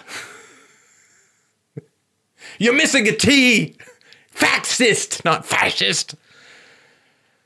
It's not anti fa, it's anti fact. that's where we are as a society, but thank God we can finally see it. Well, thank the internet and thank the truth tellers that we can finally see it. Finally, we see the shadow cast by humanity when the truth is visible at the click of a button. Truth is visible at the swipe of fingertip. You can finger the truth and impregnate your mind thereby, to mix my analogies.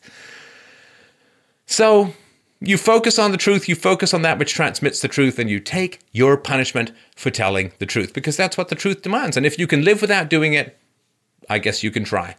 I can't, though. I can't. I was just thinking about this today, like the race and IQ stuff. Hey, whew, if I could have stood in front of this camera and said I cared about the world and wanted to make it better without talking about that, it would have been really tempting. I just can't. I can't. I can't sit there and say, oh, can you please support this show? but I'm going to sit on a truth that's really important and really matters and can really help the world because it's painful to some. I could do it. I mean, I'm not even sure I'd want to even think about wanting to do it. It doesn't really matter. It's like me imagining what kind of hairstyle I have if I have Brad Pitt's hair. It's like, I don't.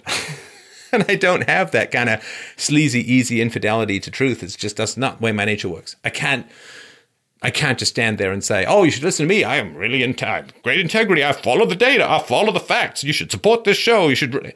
While sitting on very, very important information that is essential to help save the world, I can't do it.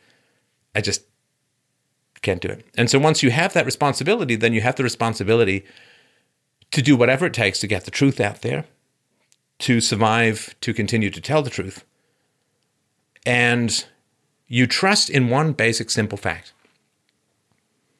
There's an old, it's a pretty trashy saying. It's one of these deepity bullshit things often quoted by Democrats. The arc of the universe is long, but it bends towards justice.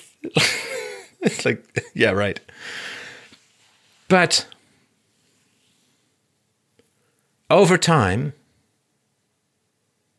that old biblical saying, the last shall become first, he who is highest shall be cast down, the lowest shall be made high, the meek shall inherit the earth. The meek shall inherit the earth means the humble own the future. That is very true. The humble own the future. The word humble is branded on the ass of the future. It's shaved and put right there. Because the humble say, I don't know. And the future is owned by the people with the courage to say they do not know, with the courage to reject immediate prejudices, easy made solutions, hand tailored bullshit that passes for facts all throughout history. The meek, I don't know. I don't know if multiculturalism is good. I don't know if diversity is good. I know it's told a lot, which makes me kind of suspicious. I don't know. Let's dig in and find the facts. I don't know if men and women are perfectly equal. I don't know. People say they are, which makes me suspicious, but I don't know. I don't know if university is any good anymore. I don't know. I don't know. I don't know if all the races are the same in terms of G or intelligence or IQ or I don't know. I don't know how much genetic influence there is in personality and intelligence. I don't know. And therefore, I'd like to know. I don't know means I don't know, plus it's important, is I'd like to know. And I will know. I'll find out. Well, we have we have a very compelling evidence that it's not uh, multiculturalism and uh, diversity is, uh, are not uh, the right way to go. Well, no, it is if you're on the left. Right? Diversity is a strength to the left. Diversity is a strength to the left, which is why they can yeah, say it so believingly, right? Bi- biology and history disproves that because well, but they don't care about biology and history. Leftists are anti-science in general because they'll reject genetic basis for intelligence, even though it's overwhelming. But they totally believing model model climate change going out hundred years. Come on, I mean, is, they're, they're pro climate change voodoo and anti empirical psychological biological facts. So I have another- that's all. Hang on, I'm going to just take the piece out. Let me sort of finish my point. So the future belongs to people who are humble in the present, to people who say they don't know. The future, in terms of where we believe or where we know the Earth sits in the solar system and the sun sits at the center of the solar system, that was owned, that knowledge is owned within us by the people who said, I don't know if the Earth is the center of the solar system or not. Doesn't seem to make a lot of sense. There's a retrograde motion of Mars. This Ptolemaic system is way complicated. It seems kind of goofy to me. Maybe. Maybe the Earth is not the center of the solar system. Well, it says so in the Bible. The Earth is fixed and does not move. Well, I, maybe that's an analogy for the moral certainty of Christendom. I don't know. I don't know. I don't know. And you will very rarely hear me come to conclusions. I don't have a lot of conclusions. I have a lot of questions and I go where the evidence takes me. But I, you know, I've never said climate change is true or climate change is false. I say, here are my questions. Here's my doubts. I've never said, for sure, all IQ differences are genetic. Of course not. I've never said race is one race is superior to another. Never said it. Because I don't know. Well, I know that evolution has nothing to do with superiority or inferiority, but I don't know. The meek shall inherit the earth. The humble own the future. People with the courage, the balls, the fortitude to speak honest statements of ignorance, they own the future. Because where you're certain, you don't go anymore. I don't take walking lessons every morning because I'm pretty much got that down. Piano lessons, yes. Walking lessons, no. Where there is certainty, there's nowhere to go. And the future is the unknown. The future is the unknown. And therefore, those who openly and honestly admit their lack of knowledge about things, they own the future. If there's to be a future. I mean, if it's a dark age, whatever, it doesn't matter, right? But the people who say all disparities in racial outcomes, economically speaking, or education, all disparities are due to white racism. You don't know that. And the science is against you. Can you give up your superstition? Can you give up your magical answer? Can you give up your voodoo doll of whiteness and actually ask questions? Because you don't know. You have a hypothesis that goes against the data, but do you have the integrity and the honesty and the curiosity and the courage to say when you don't know something, I don't know something? Disparities between male and female incomes. It's due to sexism and patriarchy. You don't know. I'm telling you, you don't know, and the data goes against you. Do you have the courage to cast aside the imaginary phallus of pseudo answer? Do you have the courage to step out of ideology and into the real world? Into the world where we actually try to understand things rather than blame people for things they have not done. Do you have the courage to stop believing what you have been told and stop believing that which is popular and start exploring what might be true? Because if you don't, you're a cultist, you're occult and a cult it's superstition. It's blaming the thunder gods for lightning. It's primitive. It's ignorant and prejudicial and hateful. Blaming whites for racism, blaming males for sexism, when there are far better explanations for discrepancies. Not necessarily true, but certainly better in terms of empirically, biologically, physically validated? Do you have the courage to speak the truth? And the first truth is I don't know. I don't know what causes all of the discrepancies between the races and the genders. I don't know. I am not at all comfortable with the magical explanation of patriarchy and white racism. I'm not. Just some basic facts. If it's white racism, then why do East Asians do better? Why do Nigerians do better? Why? Why is it when Broward County has to throw out a whole bunch of arrests, is it mostly blacks and Hispanics? IQ answers that. White racism doesn't, because it doesn't answer why other racial groups do better, and other racial groups, even blacks and Hispanics, do better when their IQs happen to be higher. I'm just, I'm, I don't know all the variables. But I have the humility to say the question remains unanswered. We should start with the data and we should work from there. Say, but people say it's upsetting and it's offensive. Well, here's the problem it's kind of offensive and upsetting to be told that I'm racist for being white. See? You don't get away with, well, it's upsetting to racial groups this race and IQ stuff, because then if you erase all of that stuff, then you end up with whites are racist. That's kind of upsetting too, I'm afraid. You haven't really solved the problem. In fact, you've pretended to solve the problem in accordance with the race and IQ data. Well, you see, whites can handle being called racist, but other groups can't handle IQ discrepancies. Well, why? Aren't you downgrading those other groups? They can't handle the truth. But whites can handle slander? Come on. You solve nothing. You solve nothing. Made things worse. Maybe because it's the point. The point of it is to provoke this kind of hatred. So, as far as getting the truth across to people, why am I good at doing it? Because I really care about the truth. I really care about what is true. I really care about what is true. I don't. It's not that I'm unaffected by what people consider acceptable or right or proper to talk about. It's just that,